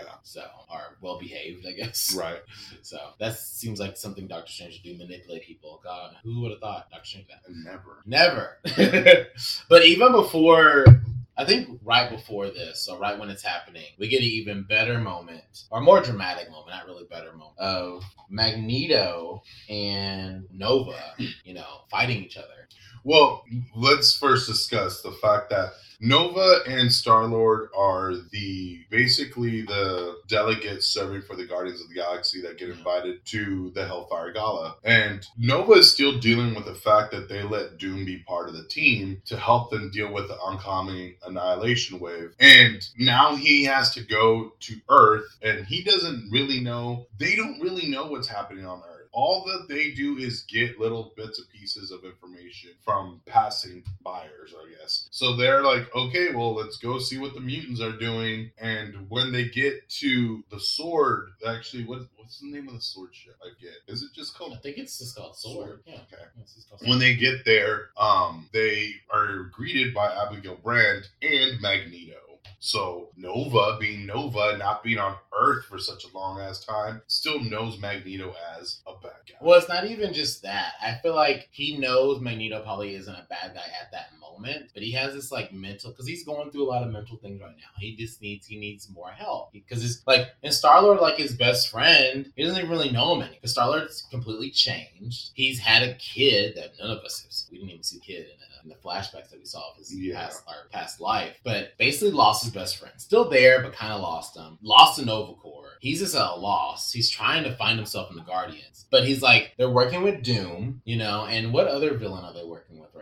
He's just not used to working with the Kree Skrull Alliance. Oh, he doesn't then- trust the Yeah, Skrulls. the Super Skrull and Doom, and then he's like, now we have to work with Magneto. He's like, I'm tired of villains, Yeah. you know, our past villains or whatever, yeah. being in like with the heroes. So he freaks out and is like disrespect, like punches Magneto. Well, he also had history with Magneto, where Magneto basically killed these two like aliens that they thought were just something like that. So uh, that was back from an early Captain America issue that That's true. Nova was mentioned, and I'm like, damn boy, you got a broken brain, but you remember this? That's the ones you chose. I know, right? and I'm like, he didn't even mean to kill them. I don't think like that was an accident. I believe, I think so. But like either way, he still killed him. Yeah. But like, I'm like, that was so long ago, and Nova's done so much since. But then Nova, well. being the hothead that he is, went in fist a blazing, Yeah. literally. Now, I do got to compliment the artist a lot on that. I mean, on the whole books itself, Oh, the yeah. art is spectacular. Beautiful. The, you know, the artist and the colorist, fantastic work together. But and it's- Inker. and inker. But like, that's what I mean with the colorist, right? Yeah. No, colors and Inkers are different. That's true, right? My-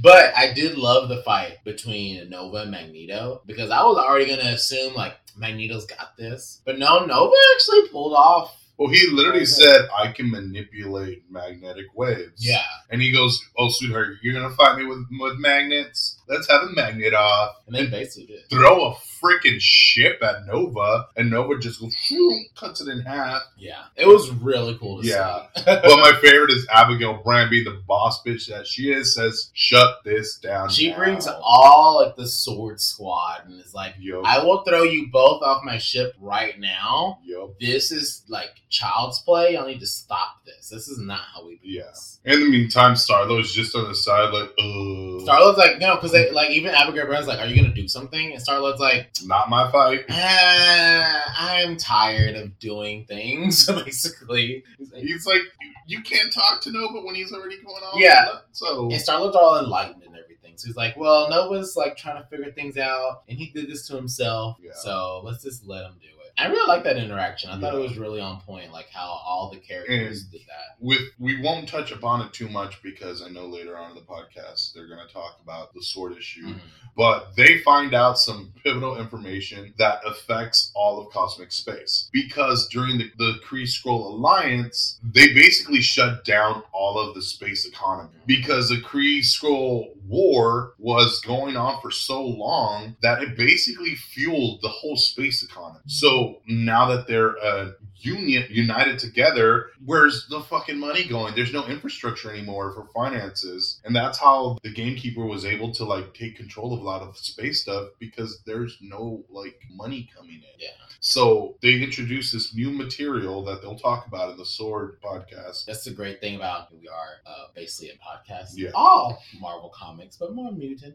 Um, and that's why it's so great that the mutants are even taking more charge in the cosmic because it also is affect Guardians because it affects Hulkling and Wiccan because they need to boost their economy Yeah. and everything. And Krakoa's going to help that with that new metal. Yeah. So- Which is awesome because that new metal got introduced first of all, like first issue of Sword. Yeah. And then um now Storm is like the delegate that's like introducing it to all these people. yeah, Like, and that we do we're talk here, we're here to save the economy essentially. So now the mutants have set themselves up as not only a world power but a cosmic power. So that's gonna change up the game in space, and that's basically what Nova and Star Lord are trying to figure out. Like, what do you think about this? Like, like they don't want to count their chickens before they hatch because Nova said it best. He goes, "I'm always afraid of all the positive things that are gonna change. Every time we think that something's gonna change, the other shoe falls and things fall from the ground up. Like nothing ends up staying good forever." Yeah. And then going back to even what's the pivotal, you know, dooming thing that's coming, which is Last Annihilation. Now, like all the like, basically three different teams are going to try to like help the different Yeah. planets that are getting attacked by Dormammu. And I don't remember. Does it say why they're attacking these planets? Or They're attacking every part that got hurt by the, the Knull by by Knull. They were hurting the weakened planets, and they were hurting the planets to um, divert Hulkling and Wiccan Mhm. because they knew that they had to separate. yeah. So once uh, attacking the Skrull planet Skrullos, and then the other one is attacking the Kree planet. So they knew that they they had this king who's both, and they had to pretty much be like, oh, which side are you fighting for more? Which side are you going to go protect more? And Hulkling, knowing this, had to be like, well, I can't favor one planet over the other. Yeah. So then Wiccan's like, well, I'll go and defend one planet while you're fighting the other one. So now they're split, which also these two can never be together. No, I mean we do get a lot of good moments in Yeah, these last two issues. But also but think about it. During Empire, they were even separated. they were too. separated there. Yeah. And so it's like oh, I'm hoping like after Last Annihilation, because essentially Last Annihilation, Dormammu sees this. He's obviously trying to grow his power with the cosmic power. Mm-hmm. Because I feel like a lot of people now, a lot of like the Marvel characters, especially the villains, see the power in space. Like Dormammu's done what he can on Earth. Yeah. Like he's Not like much. not mm-hmm. much, but he's like space. So, and what's going to threaten him taking over more planets to get more powerful? The Kree Skrull Alliance, Yeah. because it is a powerful army, and then Guardians. So, what do you do? You separate the kings because he can't favor a Skrull or a Kree because it's an alliance. He has to show that he's nonpartisan Yeah. and do both. So they do separate. And these are a powerful duo. I mean, he, Wiccan, is destined to become. Demiurge. Yeah, and he's destined to become even a Sorcerer Supreme at one point, maybe. In the one reality. One reality. We don't know if it's this reality. It changes all the time because it's Marvel comics. Comics, but they're both powerful. Yeah. So if he separates them, then that scroll line, one of them might die. They both might die, Yeah. and then hopefully not. Like knock on wood, they better not die. Al Ewing, Yeah. first of all, Second of all, like that's what that's what it will be. So I'm excited to see how that will come apart more, Yeah. and I'm excited to see like what because we haven't seen that much happen Yeah. with Wiccan with his magic I. I really want Al Ewing to like set him up as the magician, like the one that's supposed to be turning into the Demiurge or the Sorcerer Supreme. I want to see that potential out of him Yeah. because it gets kind of like goofbally when he's always has to repeat everything. Where he's like, "Take me home, take me home, take me home, take me home." yeah. I'm like, what is that? Beetlejuice, Beetlejuice, Beetlejuice. Yeah. Like, come on, dude. And like I kind of do like his magic being different than others. yeah. because no one else's magic is really like that. But he should be getting a little bit better at this point. And I feel like this event could push him to that level. Not that he isn't good, but just push him further. Yeah. Especially because I mean, Doctor Strange is about to die. Yeah. So in the, in the death of Doctor Strange by uh, Jed MacKay, I don't know who are, but we'll talk about that when it comes out. It's not out. yet. Um, but hopefully they get Wiccan to even take his place. Of course, Wiccan has so many other responsibilities, so I don't know how that would actually work. Yeah. But it would still be really cool to see the gays kind of like take over all the. Well, I just want to see. I just want to see the potential in Wiccan show up to where he would be a front runner to take over Sorcerer Supreme. As of right now, I don't think he can. No, I mean it's, he still needs to learn more. Yeah, and let's grow up a little bit more. I feel like with the reintroduction of uh, Kushala, that they're setting her up to be the next. Supreme. But That'd be cool. it'd be cool to see him be an actual front runner. But Like his mom, like be Yeah. as as a Scarlet Yeah. So And speaking of which, when they had sent Star Lord and um, Nova, originally it was supposed to be Hulkling and Wiccan. Um, because of the way that Krakoa is using Scarlet Witch as a pretender and they don't claim her, and she's like basically the villain of Krakoa, they're not going there. They do not want to deal with that they don't feel comfortable and it's kind of like a political issue as well like do you want to start beef Yeah.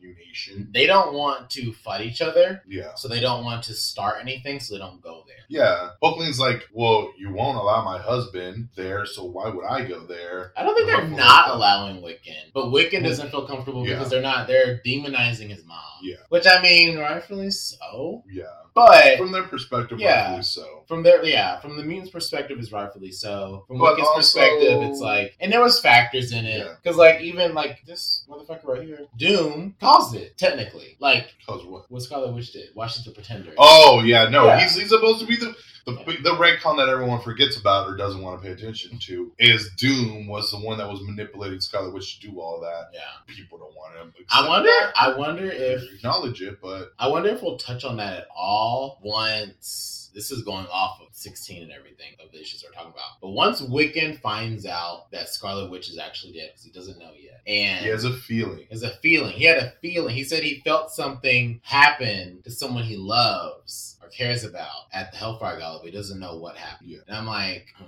hmm. bitch is about to find No, out. no, no, no, no. I'm excited to see where he's gonna find out. I don't know if he's gonna find out in Guardians or Sword. I don't know. Yeah, I feel like Sword would probably be better since it is mutants. sword would probably be better. But I'm excited to see that. Yeah. But I'm like, if we all probably know that this is probably a way to bring Scarlet Witch back as a mutant. Yeah. And if she is brought back as a mutant and all that happens, I wonder if we're ever going to, since Doom is such in close proximity with being, you know, at Sword a little bit and with the Guardians, I wonder if they're gonna have like a little bit of like a since they like bringing up the past things like what Nova did with Magneto. I wonder if we're gonna bring up the past things that what Doom did with Scarlet Witch at all. yeah, Like, I wonder if we're gonna touch on that at all because that would be good. I feel like that has to be brought up if if they're trying to make that retcon stick. Mhm. And I know Al Ewing loves picking up old plot points Yeah. and exploring those. I'm hoping that that's one that does get explored because how is it fair that Doom gets to sit down, have a dinner with Storm, who's basically like the president or like Queen Empress of Mars now, or Soul. of Soul, and be able to like do all this stuff without facing any repercussion of him probably being the mastermind behind No More Mutants happening. Yeah, and it is harder to do that to Doom because he does have all that power.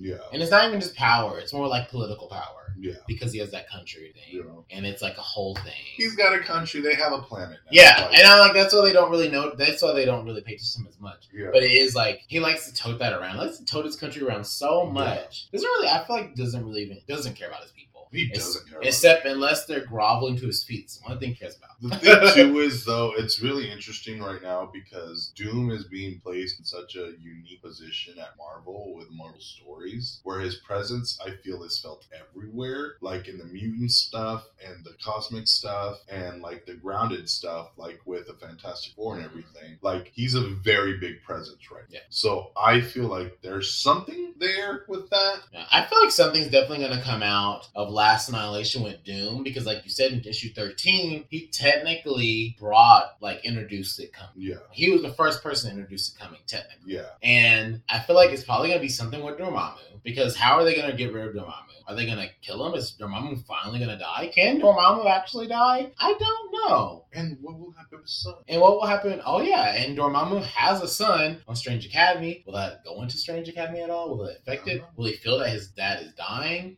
Does he dead? care? Does he care? Um, and like, will Doom somehow, you know, take advantage of this and absorb that energy like he loves to do? He loves to take other people's energy and use it for something else. Look at Secret Wars. Um, I'm just, it's so many possibilities you could do with this because it's so many big moving parts in this story, so many powerful beings on good and evil and neutral. Like, and you don't have a lot of like demon magical beings in space, so this is basically all brand new. And no one really knows how to deal with the, you know, the mindless ones. And I mean, they're killing them off, but like they keep coming because it's magic. So, and it's Dormammu, and he has a planet and worshippers, so he has basically omnipotent power so far. So they're fighting the mindless ones. They have to bring back Captain Glory too, by the way, The thing back who was in prison and pre-prison. in the Empire because he betrayed Hulkling. Yeah, during Empire, he Yeah. betrayed Hulkling. And then we get more into that when we go into Sword. But that is really cool that they like kind of like this Captain America type figure in space in a sense. Uh, U.S. agent. You, I mean, well, yeah. like Well, you know, yeah, he's definitely more U.S. agent. Yeah. But I mean, like that's what he is in Yeah, space, like Captain Captain, Glory. Glory. Who was introduced actually by Al Ewing Nice. and um the Avengers No Surrender. Like, Look, see, this Yeah. Al Ewing's is pulling all his little toys and bringing them back. I love that. I love when writers do. It's mm-hmm. amazing. And one thing we didn't touch on is another relationship, which kind of came out of nowhere. I don't know if they've had a lot of history together. Like they've had a lot of history, but I don't know if they've actually had love history, which is Gamora and Nova. Oh, I they had Yeah, Yeah. They've had like love, loving history. Okay, so romantic. Okay, so it's kind of like a, a, a, like a like a three thing. There- yeah, because Star Lord, Gamora were a thing too. yeah, Okay. they're, they're doing that whole love triangle Okay. situation. But like Gamora and Star Lord are separating yeah, from each other. because Gamora realizes that when Star Lord came back, that that's not her Star Lord. No, and he even told her, he's like, "I'm not your Star Lord." Like, and they had this thing. They were really close. They're probably even gonna get like married or whatever space. Yeah. Um, because it's not traditional. Well, they at, at the beginning of Al Ewing's run, they were leaving happily together. Yeah. They were grounded. yeah. They weren't heroes anymore. Yeah, no, the original Guardians weren't doing that anymore. They were retired, and then you know all the other stuff happened. And I suggest you go read it. We're not going to explain all of that, Yeah. But definitely go read it. It's really fun. But yeah, I just I, I kind of like it though with Nova and Gamora coming together. I'm like, why not? I'm like, it's already canon that Star Lord's by. Just date both of them. Just, oh yeah, just get together. I'm okay with Nova and Star Lord's being like like buddy bros though. Like I'm like I don't need Yeah. them to date. Nah. Like I don't I don't I And, and I would and I would love to see a positive male relationship, Yeah. friendship kind of thing. yeah And right now, because uh, Star Lord is dealing with his stuff and Nova is dealing with his stuff, and they're kind of both uh, like in this weird place uh, mentally, that they're both like kind of working things out Mhm. together as friends. Yeah. And I do like that, but I'm hoping that the Gamora dynamic doesn't cause. I don't think it will though because Star Lord's like over that. I'm hoping we'll see. He's thinking of like the kid he left behind. Yeah, he's lovers. thinking about his son. Like he's thinking about his son that's out there, and that's what actually got Gamora. She's like, "Son, what the hell? yeah, Like, this is the first I'm hearing about it." He's like, "Well, I wasn't here, so of course you don't." that's definitely a thread that's probably going to come back. Maybe not in this run, Yeah. but at some point where So all it's Annihilation live. Yeah, like maybe not even Al Ewing. I don't know, but maybe. But I feel like since time does move faster than that reality that was in, his son might come back and try to get him. I feel like that's what happens a lot, where you leave your child and they feel resentful for you, Yeah. then they try to come and kill you. like that's just an old tale that always happens, and I feel like that would suck for Star Lord because he's had all this in life, Mhm. and and they're all you know trying not to be in all this drama and not fine Yeah. being a family. But then it would make for a good story. Yeah. So- Yeah. The only thing that really happens else is like the the I mean the the, mindless ones are attacking her.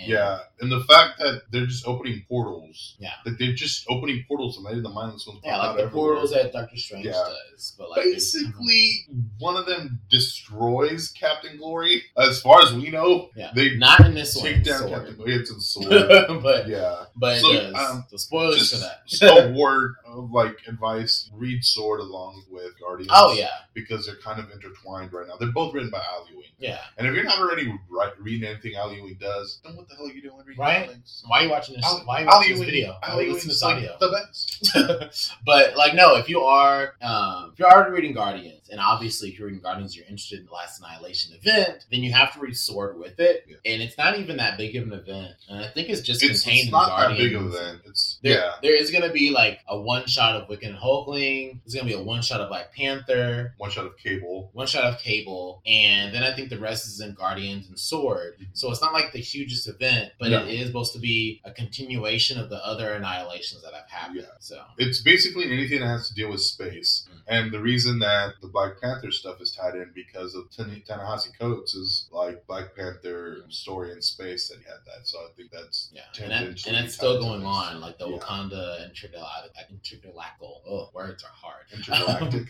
yeah, intergalactic, you know, realm that has happened. It's still happening, which I'm very grateful. I love that arc. And then yeah, and I love that we get like a one shot of Wiccan and Hulkling. written by Antonio Oliveira and Al Ewing are both working on that book Mhm. together. Yeah, which both queer writers, which is Yeah. Amazing. Yeah, Al Ewing's bisexual. Just came Yeah. out. Can, uh, can, canonically came out as bisexual. I don't. He's a person, not a I comic. I know, like it's canon now.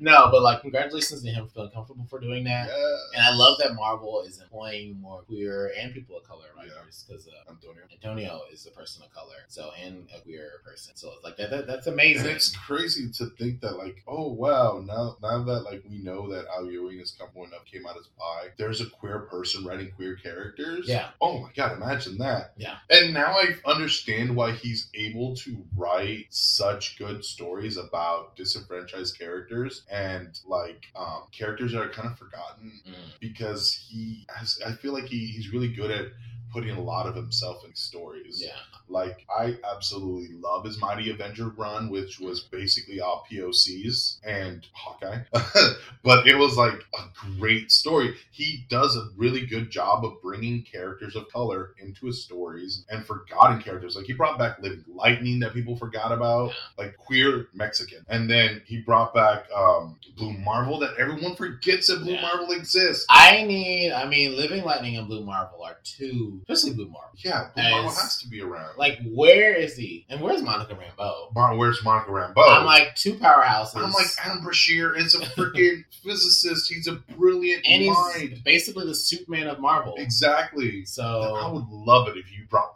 Why did he bring him into Guardians of the Galaxy? I think it was just too much. He already had Quasar, Yeah, and he's already putting Doom. yeah. So And I feel like, it's too much. then I also feel like it'd be weird because Blue Marvel would probably be the leader instead of Star Yeah. Lord. And then why would Blue Marvel want to leave Earth? Yeah. So, so it's it's it's, it's frustrating. comics. I would love Blue Marvel and Monica Yeah. too because they had a relationship, and I would love them to to have that you know be shown again, then be on a team. Like let's do the Ultimates again. Like Yeah. have Al Ewing write the Ultimates again. Right. Have- He's already doing all the space. Let him do that again too. Which is funny too because the last time we saw Blue Marvel, he was working with Doom. He's already going Doom. So Yeah, and Doom did his last um gracious thing. That's what he said, Mhm. or last humanitarian thing that he was going to do for anyone, and like save Blue Marvel, and like drop them off in in, uh, in the ocean because Doom was like doing some crazy shit in, in, and the Doom in the solo. Doom. Yeah, Doom Solo that was written by Christopher Cantwell. Really He's good also writer. another queer writer. Yeah. This is amazing. Um, was really well um solo series. Definitely suggest you read it if Yeah, you want to especially- know, know about Doom. Yeah, if you want to know my, my Doom, and then also Kang, Kang's in there a, a little Mhm. bit, and Kang and Doom have a good moment, kind of talk a little bit about their Yeah. their history. If you want to know why Doom is the way he is like right now, because he used to be a little bit good, like Yeah. neutral. If you want to know why he's more like egotistical and kind of evil again, read that solo series, and that's why. Not God Doom. Not That's God Doom. Badass Doom. No. He. This is where he thought he was good and doing the right thing, but he Yeah. wasn't. Now he's back to this one. the green. Yeah, Green is evil. Yeah, which I'm also excited to see what Dan Slott's gonna do. That that's a whole other. That's a whole other thing. Yeah, But Al Ewing and Dan Slott worked together. They did Empire together. yeah, they So I'm did sure Empire together. They're working together. Yeah, yeah. So that makes because sense. they even mentioned the, the Fantastic Four stuff in the X Men issues when Storm and Doom are having dinner together. Yeah. So I love it because Al Ewing does communicate with other writers. So everything that he puts in seems canon. Like with uh, Moondragon being an Iron Man, uh, he mentions that. Yeah. He's like, "Oh, Moondragon's not here," Which is also stuff Christopher with Iron Man. Cantwell. Yeah, uh, like Christopher Cantwell as well. Amazing run if you haven't read that. That's all going through with Korvac stuff and has uh, Patsy Walker. Yeah. Really um, but no, this run is really good. It it has a lot working with it. Like um, the all the character dynamics are really good. Um, the writing's really good. The pacing's really good. Um, you kind of get thro- thrown into this like oh team story, but then the team gets thrown into this whole big event really quick, and we're finding out the information as they're finding out the information. What I, I really like. It's really cool. So, baby, what would you? This is the beginning of Last Annihilation. Technically, we went a little bit into War Two. It's the second part. Um, what would you want to see? Because we have like a few more parts left. Okay. What do you want to see the end result for this? Like, what are you predicting? Because we're so in the beginning, so I feel like there's like so many predictions you could have. What would Yeah. what would one be? Out of this, uh, I want to see them establish a Kree Skrull alliance as a powerhouse. I would really like to see them be successful and have this be the setup of like, yeah, this is the new regime. This is it. Because as of right now, we really haven't seen the Skrull Kree alliance do anything major. Like they did Empire, but that's that was how totally they the formed. yeah, that was the start. Yeah, but now I want to see them be a, be an actual powerhouse and take down this whole thing. And I want to see Guardians kind of established as the space, not space cops. I don't want to say that because that's that's what the Nova Force. the Space was. Guardians. Yeah, I just want to see the space protectors. Space protectors, yeah. Yeah. There we go. I I would actually I would go off of that. I definitely agree, and I want to see that. But going even deeper into that, I would want to see Wiccan and Hulkling come together, stay alive, Stay fucking alive. stay alive, and and like really establish them as like kings and a powerhouse couple, and like really show to all the space like they defeated Dormammu, and not just them, but like guards. Um, but like they helped it, and like they did this, and like they are a force to be reckoned, you know. Yeah. And I really, it would be amazing to see like a gay couple be like the the spearhead of you know, defeating Dormammu and also stopping the last annihilation act, like Yeah. ending this event and saving the day. Like that would be completely amazing, and I would love. The only thing is, in true annihilation form, someone has to die. Someone has to die. Someone's gonna have to die. Who would you want to? I guess not really want to die. Who do you think is gonna die? I think Moondragon.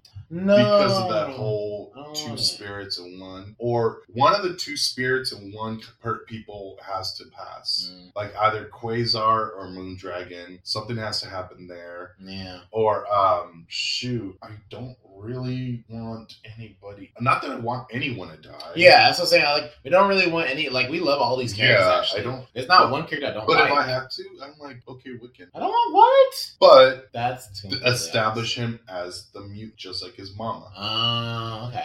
Yeah, that would Yeah. work because okay, that would that could work because like if they bring back Scarlet Witch and then like oh we can bring back Scarlet Witch, we can bring back Wiccan, then about mutants, that would make the mutant empire. Yeah. be And great. also will create an alliance between the Kree and the Skrulls. Yeah, with Krakoa With Krakoa. and uh, Era, uh, like Arakoa. Erakoa. And also read freaking Sword because huge stuff happens in Sword with Abigail Brand Yes. coming back to the Empire thing. Yeah. Because the Empire Aftermath had this big like future scene of like this is gonna come back to bite you in the ass, Mhm. With this whole not trusting um what was they called? Uh Alpha Flight. Yeah. And it ended up happening coming to fruition It did. and ended up freaking image exactly just like that one. And I loved it because it is machinations and things are in the works and there's like sneakiness happening there because when we were reading this whole thing, we're like, why haven't they even showed up? Yeah. Why haven't they thrown themselves into it?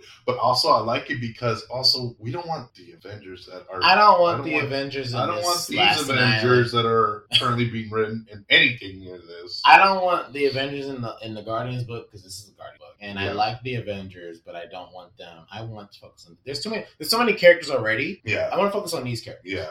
Um, Let these characters shine. yeah, but who I think is probably gonna, uh, unfortunately, like you said, annihilation. Someone has to die. Mhm. Every annihilation event, someone dies. I don't wait. Did someone die in the, the like four part one that happened? The Matt uh, Rosenberg. Yeah, with the with the Fantastic Four, not Rosen. Yeah, Rosenberg. Yeah, Rosenberg. Someone died in that one. I don't. That one was so short. It was so short. Yeah, I don't even. I don't think that was like. Requiem. uh, Annihilation Requiem. Yeah, I don't think anyone died now. I don't think so. But this one's called the last one. Yeah. So it's amazing. um, I would say, I, honestly, I don't think Wiccan. I don't think they're gonna kill him. Um, it would be good for like the mutant thing now. Yeah. Um, but but- the backlash. So. it would get the backlash, yeah. But I think unfortunately, it probably will be, and I hate to say it, probably Moondragon or maybe even Gamora, which I hate to say it because they're both women. I don't want any of the like the Yeah. The, the few women characters we have. I don't want them to die. That's but- why I chose Quasar because I was like, kill Quasar and make Quasar Yeah, but, like- become Alicia. Yeah, true. And we get just a solid woman. Yeah, just that's a woman. Yeah, but that won't have that much depth, like emotional. Like people will be like, "Oh no, he died," like the characters, but like we won't. There's probably some people that are super Yeah. friends with him. I'm sorry if you are and he dies, but if Moondragon dies and that's an, um, a relationship that's gone, Yeah. and like we feel for that, and then if Gamora dies and Star Lord and Nova are sad, which I'm like, I hate to you know kill off a woman character just so the main characters can have a thing Right. now. So it's I'm like, I don't want that. Right. Now for Moondragon to be different, Actually, But- you know who? Super Skrull. He, he's lived through all the freaking annihilation waves, and he's never fucking died. That would actually the Super Skrull dying would be interesting because he's like one of the glue that's helping, you know, Hulkling. Yeah. And he's like really on Hulkling's side. Like he's had I mean, he did you know kill his mom, his Yeah. adopted mom. He's trying to make amends. He's trying to make amends, and he's really doing his part. And actually, that actually makes sense because he's being written really well in this, Mhm. and as a good person now. And he might actually die. Yeah, because he's so he got shunned Mhm. out of the the Skrull alliance. They they're like, oh, you're um you're an embarrassment. You're the worst of us. And then he had to still fight for his people during annihilation. So he wanted to make amends as a hero. And then a bunch of his people died, and he still doesn't feel like the hero. I feel like him finally going down guns a blazing, and like if he's one of the main reasons at the end that they're able to defeat Dormammu, he can finally have his heroic death. And I would actually love that. Yeah. I would don't want him to die because I feel like he's just not becoming a character that I really likes. And I really liked him. Yeah. um, but I'm liking him in this story. But I feel like that would have the deepest emotional impact, at least for Hulkling. Yeah. Because he would sacrifice himself for Hulkling and make amends for killing his adoptive mom and become a whole full circle thing. Yeah. Wow. I think that's what's going to happen. yeah. I wouldn't put it past Al Ewing. Because it would be better than you know killing another queer character with Yeah. Wiccan, or killing one of the one of the few women characters that are in space right now, Moondragon or Gamora. So yeah, the next, the best, the better option, and still for the emotional pull, that's what you need. I feel like if you don't, the death doesn't have further the plot or have emotional pull to it, then you should do it. Yeah. Unless it's like a super duper minor character no one cares about. Um, but That's why I was like, Captain Glory, what the hell already? You just brought him back. yeah, right. Which But we don't know if he's dead. We don't know if he's dead yet. Um, but yeah, the crew, the the Super Skrull Yeah. makes sense.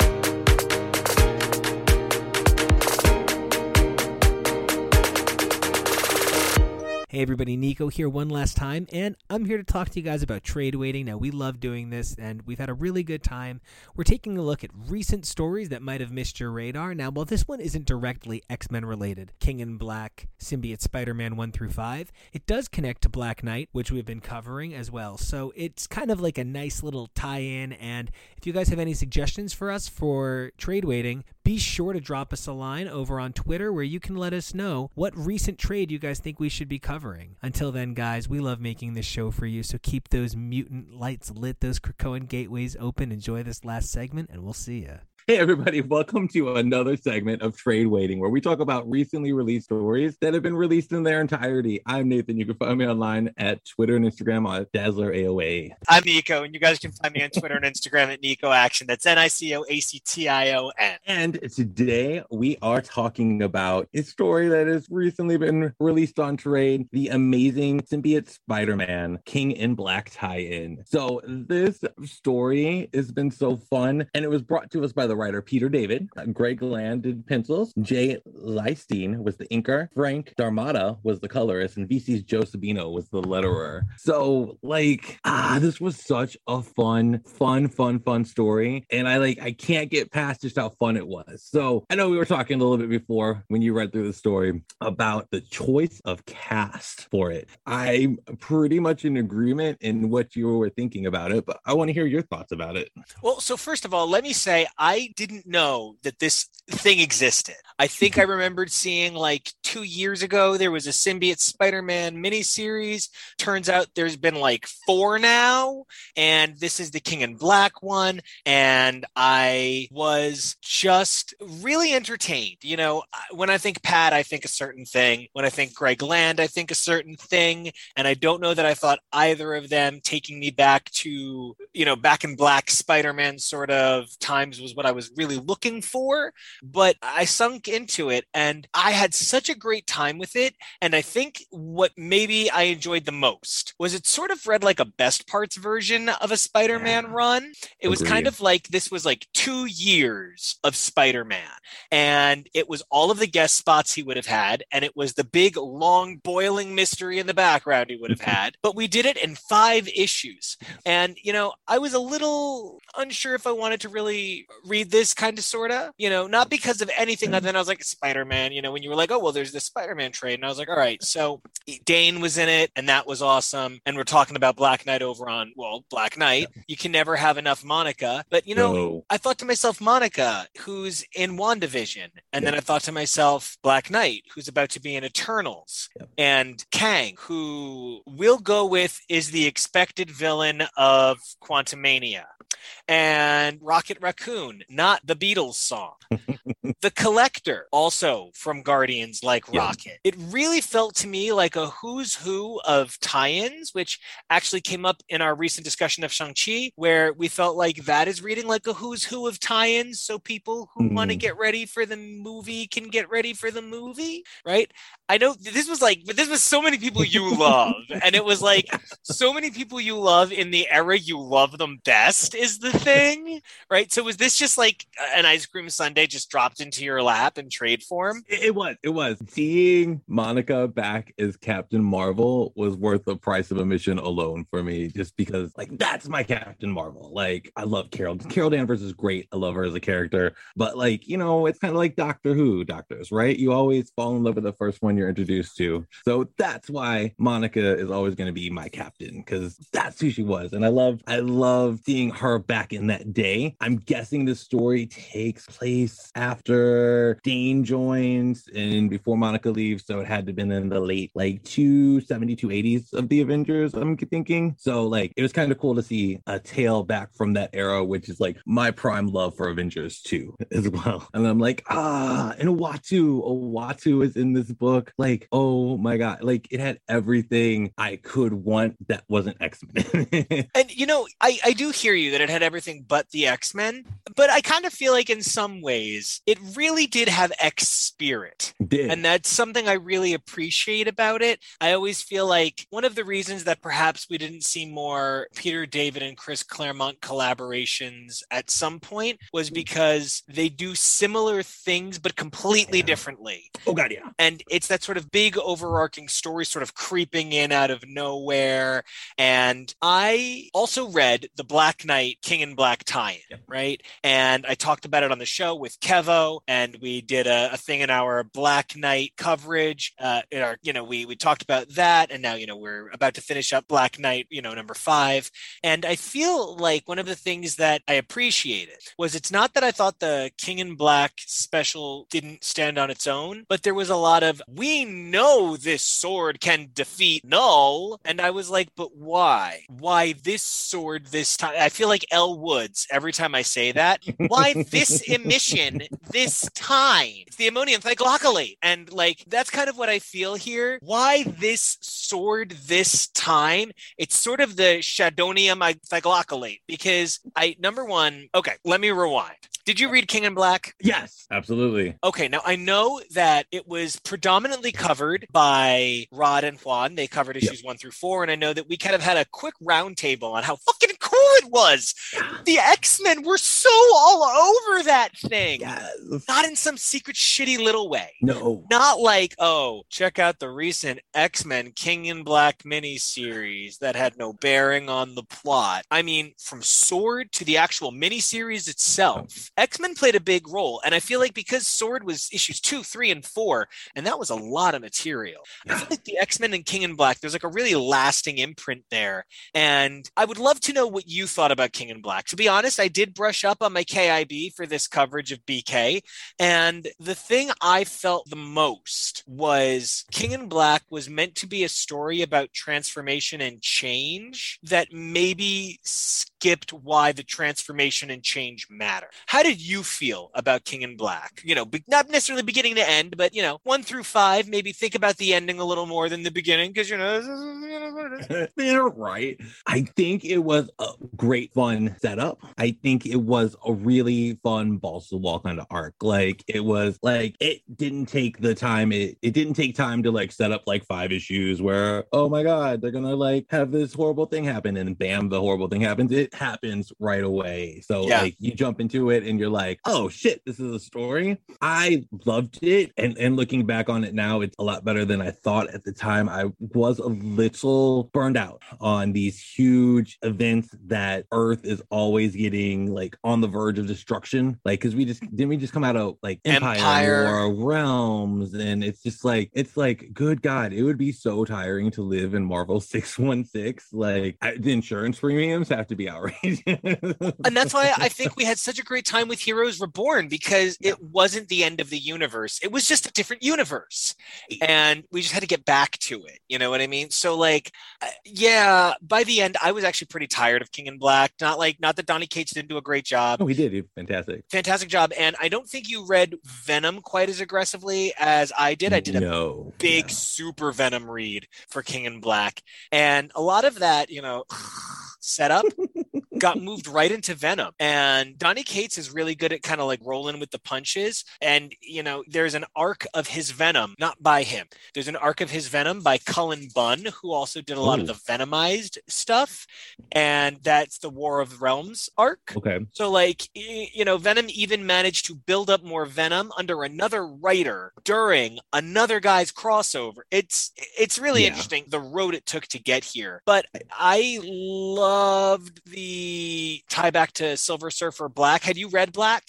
If not, it's been on my list for forever because isn't it Mike Allred who does the art or who does the art on that? Isn't it? Um, We live in the future, so we're just right? gonna look it up. I personally grabbed the Silver Surfer Black Marvel Treasury Edition Oh. because I thought it was just too beautiful, and I loaned it out, and I haven't gotten it back just yet. So, uh, Tradd Moore, Tradd Moore, Oh, who is okay. also. I got it really confused. Sorry. Oh no, because you're thinking of the really great Dan Slott Mike Allred run that has a very Doctor Who feel yeah. that preceded this by just a little little bit. Okay. This was a special uh, edition. Silver Surfer got spat out of a void in Guardians of the Galaxy back into the past, where he Oh. faced Knull, like way in the past, which is why Knull is like, Do I recognize you? And Silver Surfer's like, We've met, but NBD, I'm here to fight you. And we all think that Silver Surfer is going to be the one to fight him. And it turns out Silver Surfer is just here to bring Captain Universe and his surfboard so that Mjolnir and the surfboard could form some giant super axe. I I have a lot of feelings about this because Tell me about your feelings, Nico. listen, I love, love that Donny Cates saw a man worth saving in Venom. Yep. Okay. I don't know that Eddie Brock is worthy. And like he was, he was on panel. He was a bit like, here's me holding one, doesn't make me worthy. You know what I mean? so I, oh, and now I got another. Look how worthy I am. but like in all seriousness, the guy's done some really unfucking believably disturbing things, and so has Thor. Yeah. You know, Cates is over on Thor, and he's doing that now. But like for me, one of the things about worthiness is it comes from a place of pure desire to save the world. right. And I kind of think in that moment it was maybe a little bit more like Eddie Brock was I have to save my son and kill this guy. And that's not the same thing as kill this guy is not save the world. And I just think the two are different. And it was a cool visual. It was a cool super Yeah. ability. It- but here's how I'm going to explain it away. I think it was Captain Universe. I Oh. think Captain Universe made him worthy. Are you a Captain Universe guy? I've only gotten into the stories where Captain Universe, like, you know, Captain Universe pops up here and there. So I've only gotten to a few of the stories. Like, I'm not like a huge, like, I've got to follow all the Captain Universes kind of stuff kind of thing. But I, I don't know. What about you? Like, are you a big Captain Universe guy? Or? I mean, I am and I'm not. I am and I'm not, right? Like I I know my Captain Universe lore and I read the Jay Faerber miniseries that came out in like 2006 that had oh what it had Daredevil and X23 and Invisible Woman. Uh, I read that and you know it's funny we just had Jay on so it's it just came up earlier but it, that is my main, you know, formative oh this is what Captain Universe is. Oh, Cosmic Spider-Man is Captain Universe. Oh, good to know right? That was kind of like my understanding of it for a really long time. I think it's interesting. I just think that the Marvel Universe is so over inundated with Captain Universe and the Star brand and the Yeah. Phoenix Force. There's just so many the one special power things that kind of assigning this one a meaning. Oh, Yeah. he's the god of light, the way Knull is the god of darkness. Yeah. Okay, that that ties up enough loose ends for me. I I can kind of hand wave the rest that I need to hand wave. you know, I'm, I'm not I'm not webbing myself with frustration. So you know, I guess I guess at the end of the day, that's what I think about King in Black. It was a good story. The ending feels very abrupt. It just feels like it ends. It doesn't Yeah. feel like there's much of an ending. He just sort of kills Knull in a way that doesn't feel super satisfactory. It's just like ten pages of killing Knull. Yeah. All right. I was so obviously, like you mentioned, I, I really hadn't read Venom as really that much. I Eddie Brock never really appealed to me. Like I'll just be honest, like he's uh, like you think I'd like jerks because I'm like madly in love with Gambit, but like it's just like not. I just never saw that redeemable thing about him. So going into the miniseries, it, I was a little lost as to know who Noel was. I was like, who the fuck is this weird guy? Like, but I, and at that point, I did really like the miniseries and their ability to sort of tie it in and bring us back to like, hey, this is some of the story. Like, actually, the mighty, the Return of the Valkyrie actually did a lot of filling that backstory in for me because I was like, oh, cool, and like I loved how they that miniseries that wasn't hyped up actually dealt a big blow to Noel too, even. So like I'm like, oh my god, cool, yay, and then I'm like, Danny's a Valkyrie again, woo! But like I did love all of that. I loved I loved a lot of the tie-ins, like in like Fantastic Four, um, Black Knight was a good issue, and this story that we're talking about right here, Symbiote Spider-Man, really drew me in because of the characters involved, but it gave me a lot of history into Knull. So upon rereading it again, I'm like, oh, cool. I actually kind of understand a lot more of what's going on than I would have before. I feel like, yeah, you know, the tie-ins did a lot of heavy lifting on Yeah. King in Black, and it's so interesting because that really does bring us right back to Symbiote Spider-Man King in Black because it this did kind of the heavy lifting, so the Black Knight one shot could be a one shot that led into his new mini series. and you know the parallel constructions of that are a little crazy. And to sort of zero in on this mini series, I feel like Black Knight didn't belong in it. I feel like Rocket Raccoon didn't belong in it. I felt like Monica did a thing only Monica could do. I felt like Black Knight did a thing only the Ebony Blade could do. And obviously, you can't just take it from him. But the only thing I got from his inclusion here was making his King in Black one shot make a little more sense. Okay, But that makes sense. for my money, this Dane had very few lines and very little agency. Okay. Now, how did you feel about? Because I mean, to me, it's a trade-off. Like you've only got so much room for so many people, but we've got Smythe, we've got Jay Jonah, we've got Neil deGrasse Tyson getting fired. I know that got. I loved that line. That was really Yeah. cute. We've got Monica. We've got got Black Knight, we've got Rocket, we've got Kang. Kang, who is so great in character here. This was some really great Kang. You know, it's just so many people that it meant that somebody had to lose some page time. I'm really glad it wasn't Monica, who I thought was a big highlight of most of her pages. How did you feel about that sort of trade off with Dane having to take kind of a reduced role so his sword could be more prominent? I didn't mind it as much because what Dane we got was so in character with that era. Like it was so he- Danesy. It was so Dane with like he was just Dane. Like it was so Dane. It's not like the modern take or interpretation on Dane. It was like that classic like Avengers. Like you know he's not like this big mess that he is now kind of guy. But like I, I I kind of I really enjoyed seeing that. I was like oh yeah this is why this guy was an Avenger because like he really was pretty much on his game at the time. Like yeah like if you look at him now, you're like, wow, the hell did they let that guy in the Avengers? Like, He's what? having a tough day. They're like, they're like, they make him sit with D Man at the reunions, the pictures. They're like, go sit with D Man. I love D Man though. Oh I my love D Man. And speaking of heroes that look like other heroes, all right, are you a Greg Land guy? So I, I like to poke fun at Greg Land online. I don't hate. I like his style. I know that there's a lot of reusing of poses, and you know he'll see some. He'll take great inspiration from like things he sees in real life and articles and stuff. And I, I the the tracing allegations too. But I do like. I do like his style without even knowing that it's Greg Land. I could look at the page and know it's Greg Land. Like it's that stylized. So it's one of the few artists out there that is that instantly recognizable to me. Did love his run on Unca- Uncanny. Like that was amazing. Yeah. Uh, like what was it? The 500 eras, right? Yeah, it's So, like yeah. the quarantine era. Yeah, yeah, and it was like in uh, you know obviously he did my favorites like Karma and Dazzler featured heavily in that stuff. So I was like, of course I was reading it, and I, I do I, I like his art style. I get why people don't like him maybe, but I do like the art style. It really is very yeah, it's good. It's pleasing. It's Yeah. you know, I think he and D'Armata get a little too much shit for what a lot of people do. Yeah, I think this is much less, I'm going to use the word offending art than going back, you know, 15 years ago when he was doing work on Ultimate Marvel. I think this is Yeah. a lot less offending. I think D'Armata's colors, as oversaturated and almost goopy as they are, like there's times it feels like there's so much pen ink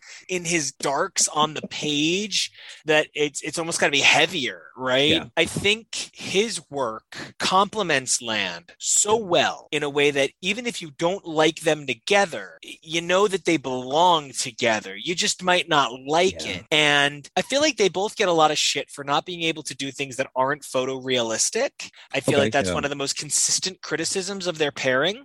But my response is going to be I never once thought that that shadow creature lacked for identity. yes, Mr. E, as a character, has no defining qualities except he is a blob. And despite being an amorphous blob, he still retained a sense of physical agency. Yeah.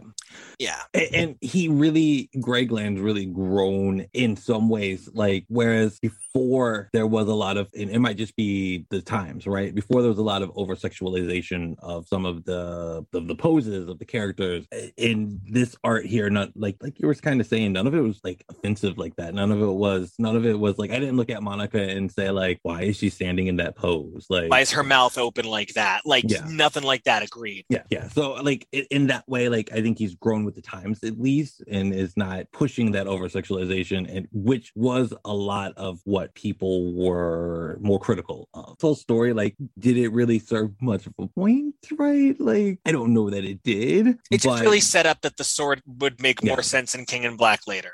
right but like just like the whole the cast the the sense of adventure it was very true like nobody felt out of place writing the characters was really good like had like for all of his flaws and foibles like he has these characters down packed For like all of his fo- uh, flaws and foibles, yes, I would agree. Peter Allen David is stuck in the 1980s. it isn't that part of isn't that part of his flaws and foibles right? and that's like part of his charm. It's the same Yeah. way Claremont kind of is. It's the same way that I feel like whenever I pick up a Bendis comic, it just reads like 2004. You can't really do much to change it. It's who his voice is. It's that John Fogerty joke. You know, somebody sued me for writing a song that sounded too much. So, okay, John Fogerty had been the lead singer of Creedence Clearwater Revival. To get out of his record contract, he sold the rights to his songs. About 10 years later, 15 years later, he writes a song that sounds too much like one of his original songs, and his former manager sues him because he owns the rights to the song. And John Fogerty went to court with his guitar and played the songs to prove why they're completely different. And he ultimately said, I'm John Fogerty, and I got sued for writing songs that sound too much like John Fogerty.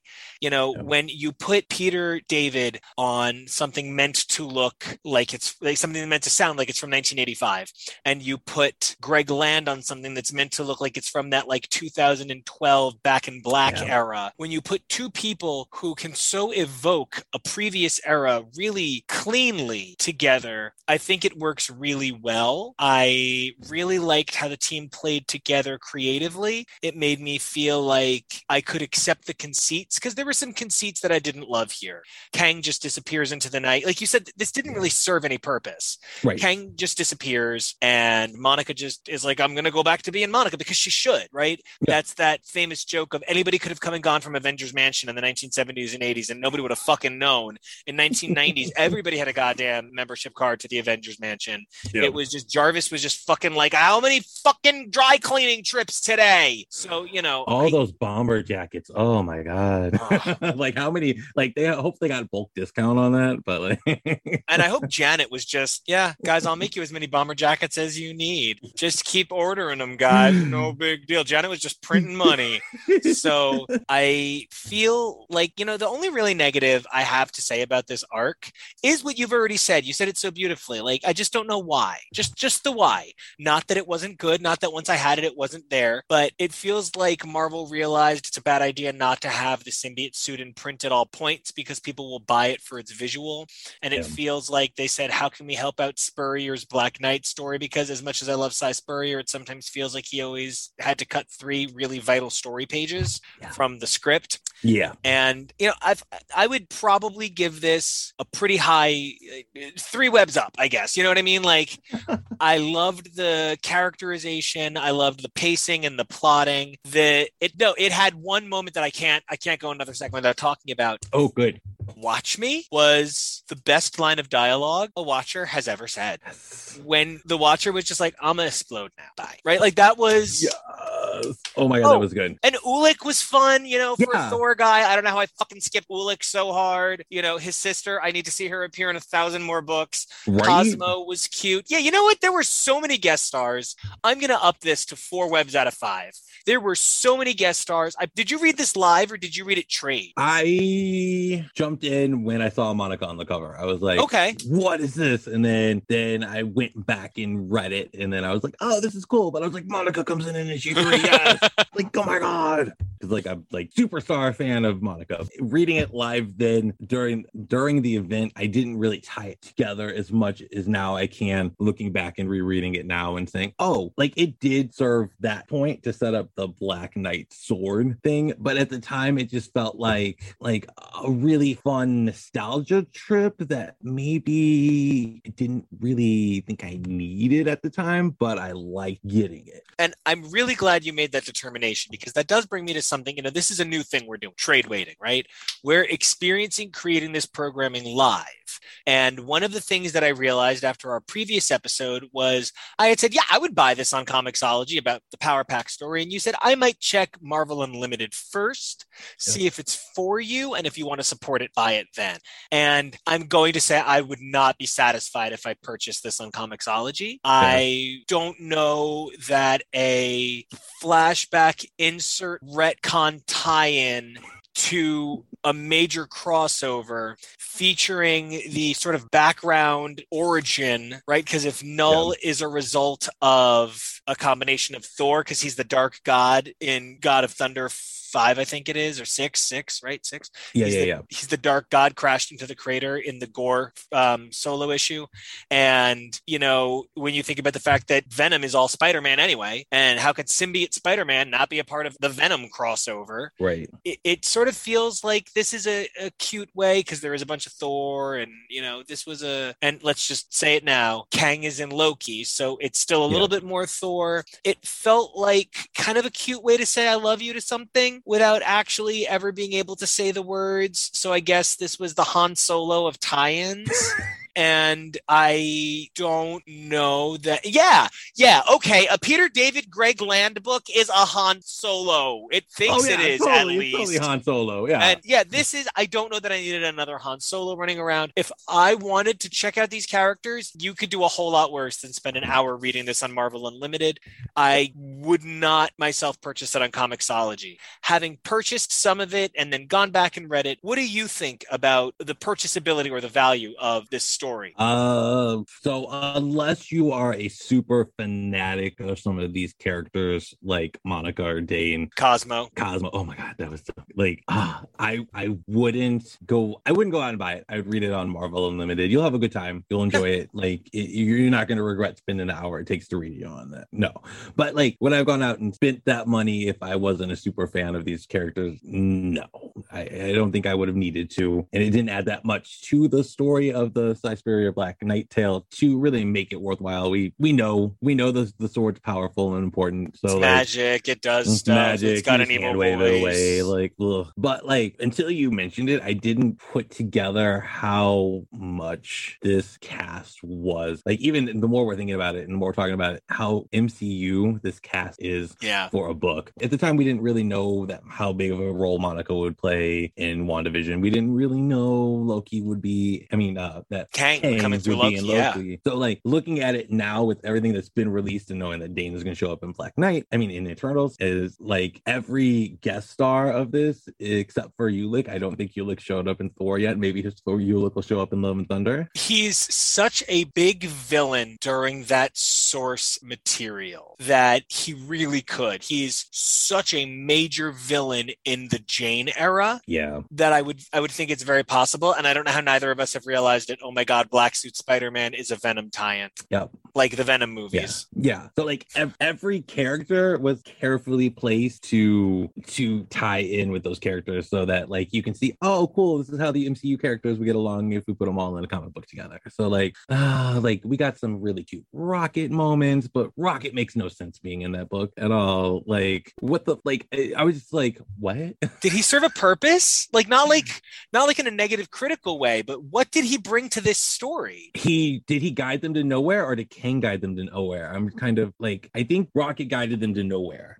Couldn't Kang have Yeah, and like they used his ship. No, they used. Oh my god. Yeah. No, I don't know. They could use Yeah. Tony Stark. Yeah. we could have just combined it down a little bit. I guess Rocket always fun and kind of sounds like Yeah. Peter David in general, like you Yeah. know the voicing. So I get it. I, I just don't think he added anything special. No. Did Cosmo really not? I mean, yeah, they were on nowhere, so you expect him to show up, but Cosmo didn't really add anything to it either. Like, Yeah. Ulik being on nowhere is kind of weird. like, It's a little random. I accept Yeah. that people can do magic space travel and spa- space travel magically, however they need to do it. You know, with Manifold out there, uh, Yeah. proven that anything is possible when you ask the universe real nice. I can imagine that just about anybody can be anywhere, Yeah. but don't do it and then be like, duh. Uh, you know what I mean? Like that's that's the one thing I don't need. Don't be like, of course Ulik showed up. like, uh, uh, yeah, it was it was very random. Cat, I enjoyed their interactions. Like the only one who was a little out of character to me, and they did a decent job explaining why, but was Uatu. Just because Yeah. Uatu got a lot too involved into it that he would have never gotten that involved in the story. Like he would have been a lot more subtle. Like, hey, go over here and get this thing, you know, like kind of thing. Just like bouncing things off his shiny bald head, Yeah. spotlighting things. He's like beacon.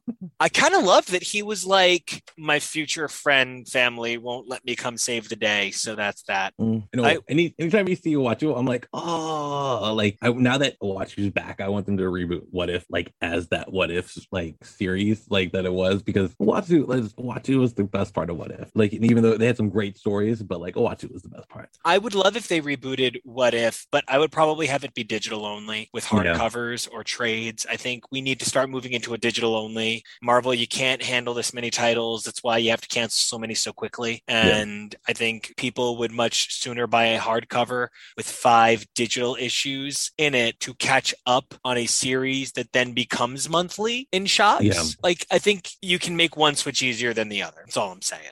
Yeah. But all said and done, I loved this. I probably will check out more of the symbiote Spider-Man stories. I think you've mentioned there's a few other really interesting ones because you've kept reading this series, right? Yep, there's one out now. Karnilla shows up in the issue, so I'm like, yay! Ties into the Valkyries, so I'm like, woo! Like, and I'm guessing Karnilla will probably show up in Love and Thunder, probably. Oh, let's keep everything crossed.